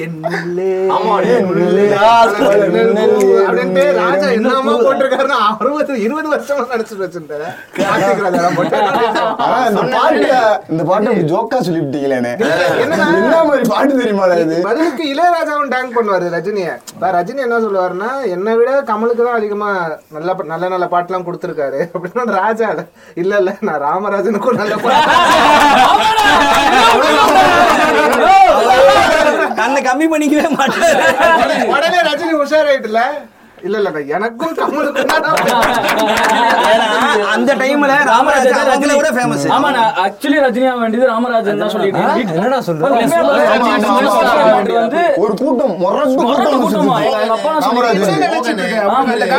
தெரியுமா தெரியாது. ரஜினிகாமன் மட்டும் கிடையாது, ரஜினிகாமன் மட்டும் கிடையாது, மோகன் ஒருத்தர் இருந்தாரு. தொடர்ந்து இருபத்தஞ்சு படம் ஹிட். அப்பெல்லாம் வந்து நடுவுல ஒரு விஜயகாந்த் விஜயகாந்த் எல்லாம் வந்து, அதாவது ரஜினி கமல் இப்ப பேசுறோம்ல, அந்த டைம்ல ஒரு விஜயகாந்த் பீக்கா இருந்த டைம்ல ரஜினி விஜயகாந்த்னு பேசிட்டு இருப்பாங்க. அந்த மாதிரி ஒரு ஆனா ஒரு பக்கம் ஒரு பேர் மட்டும் மாறவே இல்லை பத்தியா. அதான் குதிரை டூ கே ஜெனரேஷனு நினைச்சே பார்க்க முடியாத, கற்பனே பண்ண முடியாத ஒரு ஆள் அன்னைக்கு சூப்பர் ஸ்டாரா இருந்தாருன்னா டிஆர். ஆனா என் தலைவர் ராஜா கிட்ட கூட நிக்க மாட்டாரா பாட்டுக்கு, அவரே பாட்டு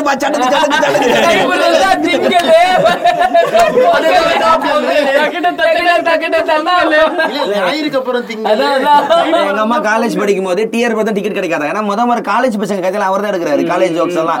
டிக்கெட்டே வாய்ப்பே இல்ல. முதல் ரெண்டு நாள்ல போய் லைன் நினைக்கிறாங்க. முதல் மூணு நாள் படம். ஆமா, ஒருத்தர் இருக்காரு இவ்வளவு சிடி வாங்கி வச்சிருப்பாரு, எல்லாமே டிஆர் பாட்டு. ஆனா எல்லா பாட்டுமே எல்லா சிடிலயுமே இருக்கும். இது எதுக்கு எல்லா பாட்டுமே இவ்வளவு சிடி வச்சு கேக்குறீங்கன்னா, தனித்தனி ஆர்டர்ல வந்து பிளேலிஸ்ட் இருக்கும். அந்த மாதிரி கேட்டுட்டு இருப்பாரு. என்னோட என்னோட மீனா தலைய ஒரு டைம்ல எவ்வளவு பெரிய ஆள் தெரியுமா அவரு. ஆமா டிஆர் சொல்றாரு. இல்ல நான் ராஜா பண்றேன். நான் ராஜாடா டிகே டிஆர். ஒரு ரீசன்ட்டா அந்த கரகாட்டக்காரன் ஆல்பம்லாம் கரகாட்டக்காரன் பெஸ்ட் ஆல்பம். அதுக்கு வந்து கரகாட்டக்காரன் பத்தி சொல்லணும்னா, அந்த ஒரு பாட்காஸ்ட்ல சொல்லிருப்பாங்க, மாங்குயில் அந்த பாட்டு இருக்குல்ல, அது மூடு செட்ரு சுத்தமா எதுவும் இல்ல, எனக்கு ஒரு வைப் போகணும், எதுவுமே வேணாம் அப்படின்னா. முந்தா நேத்து கூட நான் காலைல உட்காந்து கேட்டுட்டு இருந்தேன், ஜெயிக்கிட்ட மாட்டேன். பால் கறக்கும் ஒரு பாட்டு வரல, ரெண்டு வருஷம் அது வந்து எங்க ஊர் பாட்டுக்காரன், அது எங்க ஊர் பாட்டுக்காரன். அதுல கவுண்டமணியும் சொல்லியிருப்பாரு, நான் நாடகத்துல நடிக்கும் போதெல்லாம் இது நானும் இளையராஜா தான் உட்காந்து வாசிக்கிட்டு இருப்போம். அது உண்மையில் நடந்த கதை, நடந்த கதை. இளையராஜா மியூசிக் அந்த செண்பகமே பாட்டுல தானே பேச்சு பேச்சு பெருமை உள்ள பேச்சு பாட்டு பாடியே வந்து காலை அடக்குவாரு. ஒரு காமெடியில காலை அடக்கிறதுக்கு ராமராஜர் போட்டோ இது பண்ணி காமிப்பாங்க. இல்ல இந்த இடத்துல அவரை சொல்லியே ஆகணும், கங்கை அமரனை வந்து எல்லாருமே மிஸ் பண்ணிடுறோம். இளையராஜாவோட தம்பினாலேயே காணா போயிடுறாரு. அன்னைக்கு ரீசெண்டா ஐயா வந்து ஒரு பாட்டு கேட்டுக்கிட்டு இருந்தாரு. நான் வந்து என்ன பண்ணேன், ராஜான் நினைச்சு இந்த பாட்டு யாரு பண்ணது பாரு, சும்மா பண்ணா கூட இது பேசுறதுக்கு முன்னாடி தேடி பார்க்கும்போது வாழ்வை மாயம் பாட்டு வந்து சமர்ப்பணம். எனக்கு உண்மையிலே அழகு வந்துச்சு அந்த பாட்டு பார்க்கும்போது. இது நான் ராஜா பாட்டு தான் நினைச்சு ரெடியா வச்சிருந்தேன். கங்கை பாட்காஸ்ட் ஆரம்பிக்கும் போது அதுதான் சொல்லணும். இப்ப ராஜா பாட்டு நினைச்சு எத்தனை பேர் வந்து கங்கை அமரன் பாட்டு, அதாவது அண்ணனோட ஷேடோல ஷேடோ, அது ரொம்ப பெரிய ஷேடோனால அவர் மியூசிக்ல இருந்துட்டு அதே மாதிரி வரும் சொல்லி டைரக்ஷன் போயிட்டாரு. அவர் அண்ணனுக்கு கொடுத்த பாட்டெல்லாம் பெரிய ஹிட். எங்க ஒரு பாட்டுக்காரன், கரகாட்டக்காரன், இன்னும் நிறைய படம். ஆமா, ஆனா கரகாட்டக்காரன் ஹிட் வந்து அடுத்து தர முடியல. ஆனா கரகாட்டக்காரன் வந்து பெரிய ஹிட். அவர் அது வந்து கங்கையமரன் வந்து என்ன சொல்றது, அவர் வந்து ஒரு பெஸ்ட் டைரக்டர் லிஸ்ட்ல யாரும் சேர்க்க மாட்டான். வெங்கட் பிரபுக்குமே அது பிரச்சனை இருக்கு. ஏன்னா ரெண்டு பேருமே வந்து எல்லாத்தையுமே டேக் ஃபார் ரொம்ப கூலா எடுத்துக்கிற ஒரு அப்பா பையன் காமனா. நீங்க வெங்கட் பிரபு எவ்வளவு சீரியஸா பாட்டு தலைமை யாரும் பண்ண நல்ல லிஸ்ட்ல சேர்க்கவே மாட்டாங்க. ஏன்னா அவர் ஆளுங்க ஜாலியா இருந்தா, ஆளுங்க பயங்கர சீரியஸா இருந்தா அந்த லிஸ்ட்ல சேர்க்கணும். அந்த இருக்கும் போல கங்கையமரன் கிட்ட மிஸ் ஆனதே பார்த்தேன். அப்புறம் வெங்கட் பிரபு, பிரேம்ஜிலாம் வந்து சன் டிவில இந்த பொங்கலுக்கு ஷோஸ்லாம் பண்ணிட்டு இருப்பாங்க. ரொம்ப ஸ்ட்ரகிளான டைம் அவங்களுக்கு. அண்ணனை விட்டு பிரிஞ்சு வந்து அதெல்லாம் வந்ததுக்கு அப்புறம் சினிமாவில் ரெண்டு பசங்களும் வந்ததுக்கு அப்புறம் தான் அவரோட லைஃப் வந்து அப்படியே டோட்டலாக மாறினதே பார்த்தேன். ஆனால் பெஸ்ட் டேரக்டர் இதில் வந்து நான் அவரை இது கேட்டேன். அந்த ஆகாயஃபில் வேலை செய்யும் போது அவர் நான் ரொம்ப நல்லா பேசுவார். ஸ்டாமர் நான் பண்ணுறேன், ஆர்ஜே வரந்தேன். அப்போ அவர்கிட்ட இந்த அது வாழைப்பழ ஜோக்கு இது எப்படி பண்ணீங்கன்னு கேட்டேன். ஆனால் சும்மா பேசணும் அப்படியே போய் எடுத்துருவோம். இல்லைங்க ஏதாவது யோசிச்சிருப்பீங்களா சார் சொல்லுங்கள். ஆனால் சும்மா எடுத்தோம்பா, இல்லை லஞ்சில் சாப்பிட்றதான் ஒருத்தர் இந்த ஜோக்கை சொன்னார், அவன் அப்படியே வந்து கேமரா வச்சு அப்படியே எடுத்துட்டோம். என்ன சொல்கிறீங்க? நாங்கள் சும்மா அந்த ஊருக்கு போனோம், ஒரு அஞ்சு வாரம் அந்த இடத்த லொக்கேஷன் பண்ணிட்டோம், ஒரு நாலு வாரத்தில் படத்தை முடிச்சிட்டோம். யா இப்போ ஸ்பாட்டில் ஜோக் சொல்லுவாங்க, அப்படியே கேமரா வச்சு சிங்கிள் டேக்கில் முடிச்சிடல. அதை இது லஞ்சு முடிச்சு நாங்கள் லஞ்சு முடிச்சு ரெண்டு டேக்கில் சீனே முடிச்சிட்டோம். நாங்கள் நீங்கள் இது வந்து காலங்காலமாக போட்டு பார்க்குற சீனெல்லாம் ஹாஃப் அன் ஹவரில் முடிச்ச சீனுங்க. அங்கே தான் போய் ஸ்பாட்டில் தான் யோசிச்சு பார்க்கலாம். இன்றைக்கி இங்கே இன்றைக்கி என்ன எடுக்கலாம், நாங்கள் ஸ்கிரிப்ட்லாம் எழுதலை, இன்னைக்கு இன்னைக்கு அண்ணன் வச்சு என்ன எடுக்கலாம், கவர்மெண்ட் எங்கே ஓட விடலாம், இப்படி தான் டெய்லி டெய்லி யோசிச்சு வச்சு படத்தை முடிச்சிட்டோம். ஸோ ஒரு அது ஒரு ப்ராப்பரான ஒரு பிளானிங்கே இல்லாமலே ஒரு ஜாலியாக எடுத்த படம் ஒன் இயர் தியேட்டரில் ஒன்றை போடாது.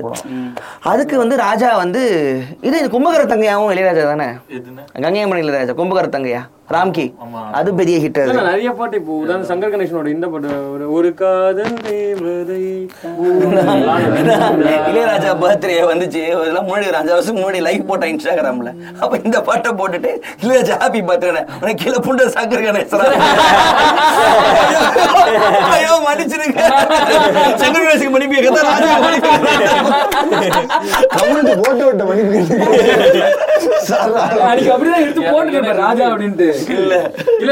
அந்த பாட்டு வந்து ஒரு ஒரு வித ஏஸ்தெட்டிக் கரெக்டா சொல்லணும்னா அது ஒரு ப்ராப்பர் ஏஸ்தெட்டிக். அந்த டைம்ல பாலிவுட் இது எப்படி ஏஸ்தெட்டிக் யூஸ் பண்றாங்களோ அந்த மாதிரி அந்த டைம்ல வந்து இன்னொன்னு வந்து மீனானா மீனாவா மீராவா இது ஓ பட்டர்ஃப்ளை பாட்டு மீரா மீரா தானே அதுவும் சரி. ஸோ அந்த டைம்ல வந்து ஒரு வித சிட்டி பாட்டுகள் ராஜா வரும்போது அது வேற ஒரு ஏஸ்தெட்டிக் மாதிரி வாங்குது.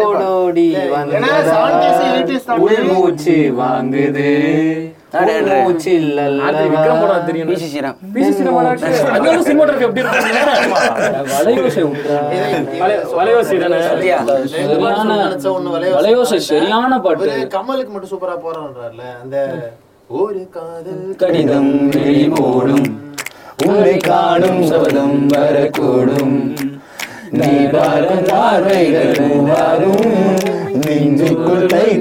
முள்ளாகும் கண்ணேன் தன்பட்ட காயம் கைவங்க தானாக ஆளும்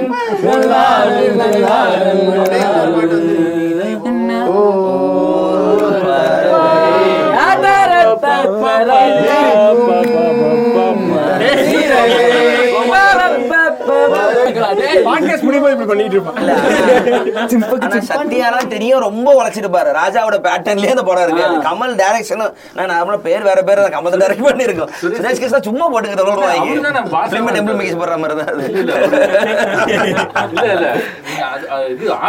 கமல் எடுக்கல கமல் தான் எடுத்தாரு படம் நல்லா இருக்கும். அதான் காரணம் ஆளவன் தான். இல்ல சுரேஷ் கிருஷ்ணா ஆக்சுவலி நல்ல ஃபார்ம் இன்னும் இவ்வளவு அமைதியா இருக்கீங்க.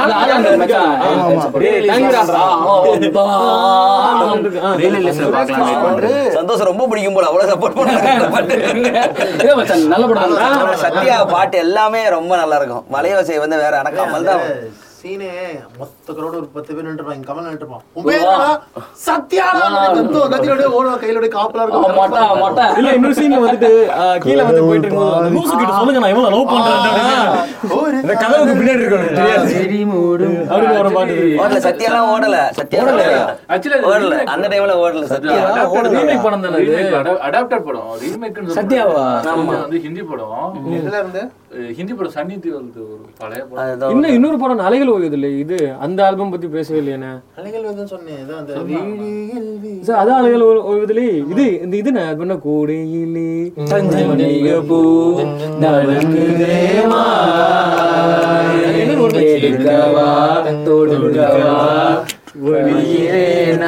அது என்ன படம் அதான் அதுல கூட தாஸ் தாஸ் சின்னப்பா தாஸ் கடலோர கவிதைகள் ஷிட் யா யா ஒரு பாட்டு இருக்கு.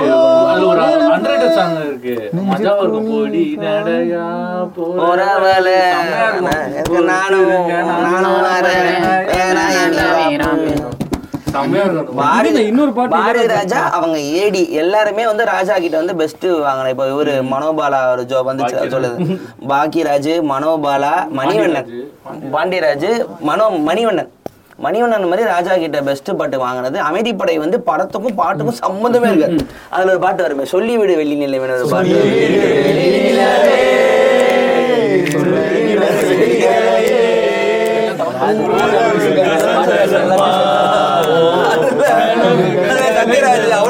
பாட்டு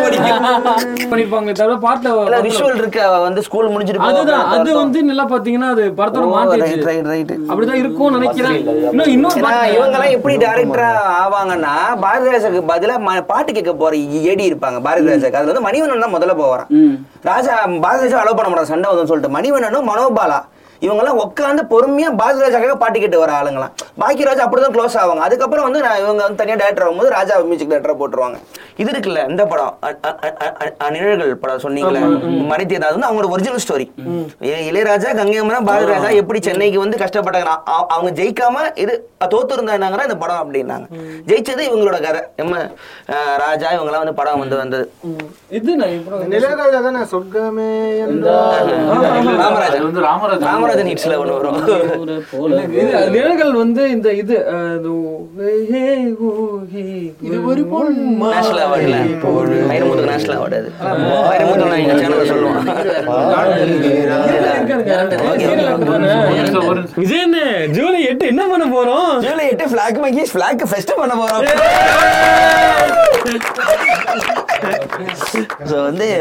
ஒரு இந்திய ஆர்டிஸ்டோட லைவ் ஈவெண்ட் முத முறை வந்து சென்னையில பண்ண போறோம். இந்தியா ஃபுல்லா பர்த்டே வந்து அந்த மாதிரி ஃபெஸ்டிவல்ஸ் எல்லாம் போவார். சென்னையில ஒன்னு இல்லையே ஃபீல் பண்ணி பேசிட்டு இருக்கும்போது நானும் அவரை யோசிச்சு பேசும்போது அவரோட ஒரிஜினல் டாக் அவங்களும் ஃபிளாக் மேக்கர்ஸும் சேர்ந்து இந்திய ஆர்டிஸ்ட் பெரிய லேபிளுக்குலாம் சைன் பண்ணாத இண்டிபெண்டன்ட் மியூசிஷியன்ஸ் தான் லைவ் ஸ்டேஜ் பெர்ஃபார்ம் பண்ணுறதான் நம்மளோட பிளான் ஃபர்ஸ்ட் வருஷம் நடத்துகிறோம். ஸோ ஜூலை எட்டு so original talk artist பிரிசில் D'Souza, MS Krishna, அதுக்கப்புறம் மாங்கா அந்த மேங்கோ மேன் அவங்க, அதுக்கப்புறம் நம்ம இது ஏகன், எம்சி தேவேஷ், கெலித்தி, எம்சி வல்லு, அப்புறம் கௌதம் பெர்ஃபார்மன்ஸ் ஒரு பயங்கரமான பெர்ஃபார்மன்ஸ் காத்திருக்கு गाइस. ஆமா ஆமா அதனால சோ டிக்கெட்லாம் இருக்கு. காசு கொடுத்து டிக்கெட்லாம் வாங்கி பிளாக் மீ சப்போர்ட் பண்ணி அத்தனை பேரும் நாங்க எல்லாரும் அன்னைக்கு இருப்போம். நேர்ல வந்து பார்க்கலாம் அப்படின்னு. ஸோ அது மட்டும் இல்லாமல் டிக்கெட்ஸ் வந்துட்டு போய் ஓப்பன் ஆயிருந்ததுன்னா உடனே புக் பண்ணுங்க. இல்லைன்னா எப்போ டிக்கெட்ஸ் ஓப்பன் ஆக போகுதுன்னு அதுவும் அடுத்த இதில் வந்து கண்டிப்பாக சொல்ல போகிறோம். அது மட்டும் இல்லாமல் அது வென்யூ சீக்கிரமாக எங்கே ஏது என்ன ஏதுன்னு எல்லாத்தையும் சொல்ல போகிறோம். இதை பற்றி நீங்கள் அப்டேட்ஸில் இருக்கணுமா ஃபாலோ பண்ணுங்க.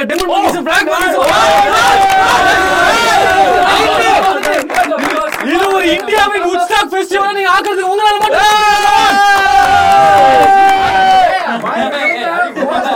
தாண்டி இதுல இருக்குல்ல சதுரங்க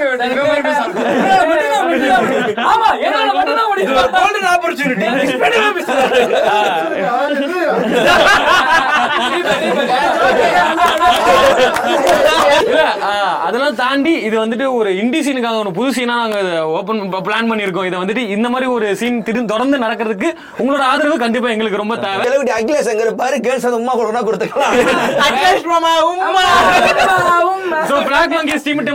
எல்லா டீமும் நீங்க நேர்ல பாக்கலாம்.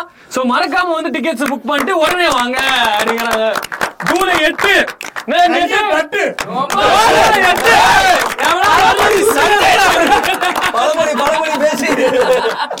நிறைய பாட்டு போட்டிருக்காடா, நிறைய போவோமேடா. என்ன பண்ணலாம்? அது பாட்டு மாதிரி போயிடுவோமா? அது அது கரெக்டாக. இன்னும் இளையராஜா பற்றி பேசாத விஷயம் நார்மலாக வந்து இதெல்லாம் பேசுகிறதான் அதிகம் பேசாது. தமிழை தாண்டி மற்ற லாங்குவேஜுக்கு போட்ட பாடல்கள் முக்கியமாக யாருமே கவனிக்காத வச்சு இளையராஜாவோட பேக்ரவுண்ட் மியூசிக் ஒவ்வொரு படத்துலையும் அதை வந்து கவனிக்காத பாட்டுக்கு போட்ட அத்தனை ஒர்க்கும் பிஜிஎம்க்கு போடுற ஒரு ஆள். அதுக்கப்புறம் அவரோட ப்ரெசென்ட் ப்ரெசென்ட் தங்களோட பொலிட்டிக்கல் ஸ்டாண்டு ஸ்டாண்டு அதெல்லாம் இதுக்கு நமக்கு பாட்டு பாட்ட முடிக்கல. ஒரு காசியில் வச்சது இப்போ நான் சொல்ல அடுத்த பார்ட் முதல் முறை ஒரு பார்ட் டூ பண்ற பிளாக் பாட்காஸ்ட். ஆமா அது வந்து ஒரே ஆள் தி மாஸ்டர் தி பத்மபூஷன் இளையராஜாக்கு மட்டும்தான். அடுத்து யுவன் சங்கர் ராஜன். நன்றி நன்றி நன்றி. ஏதாவது பாட்டு போய் முடிப்போம்.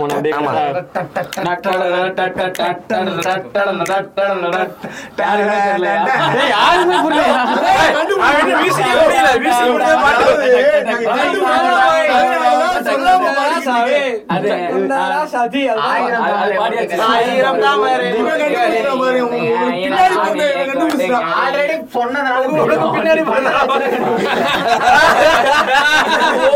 my God, that's a nice counter. என்ன பண்ணுவோம்? நான் முடிக்கிறேன். என்ன பாட்டு? சரி, நான் முடிக்கிறேன். பாடு, நீ பாடு. என்னது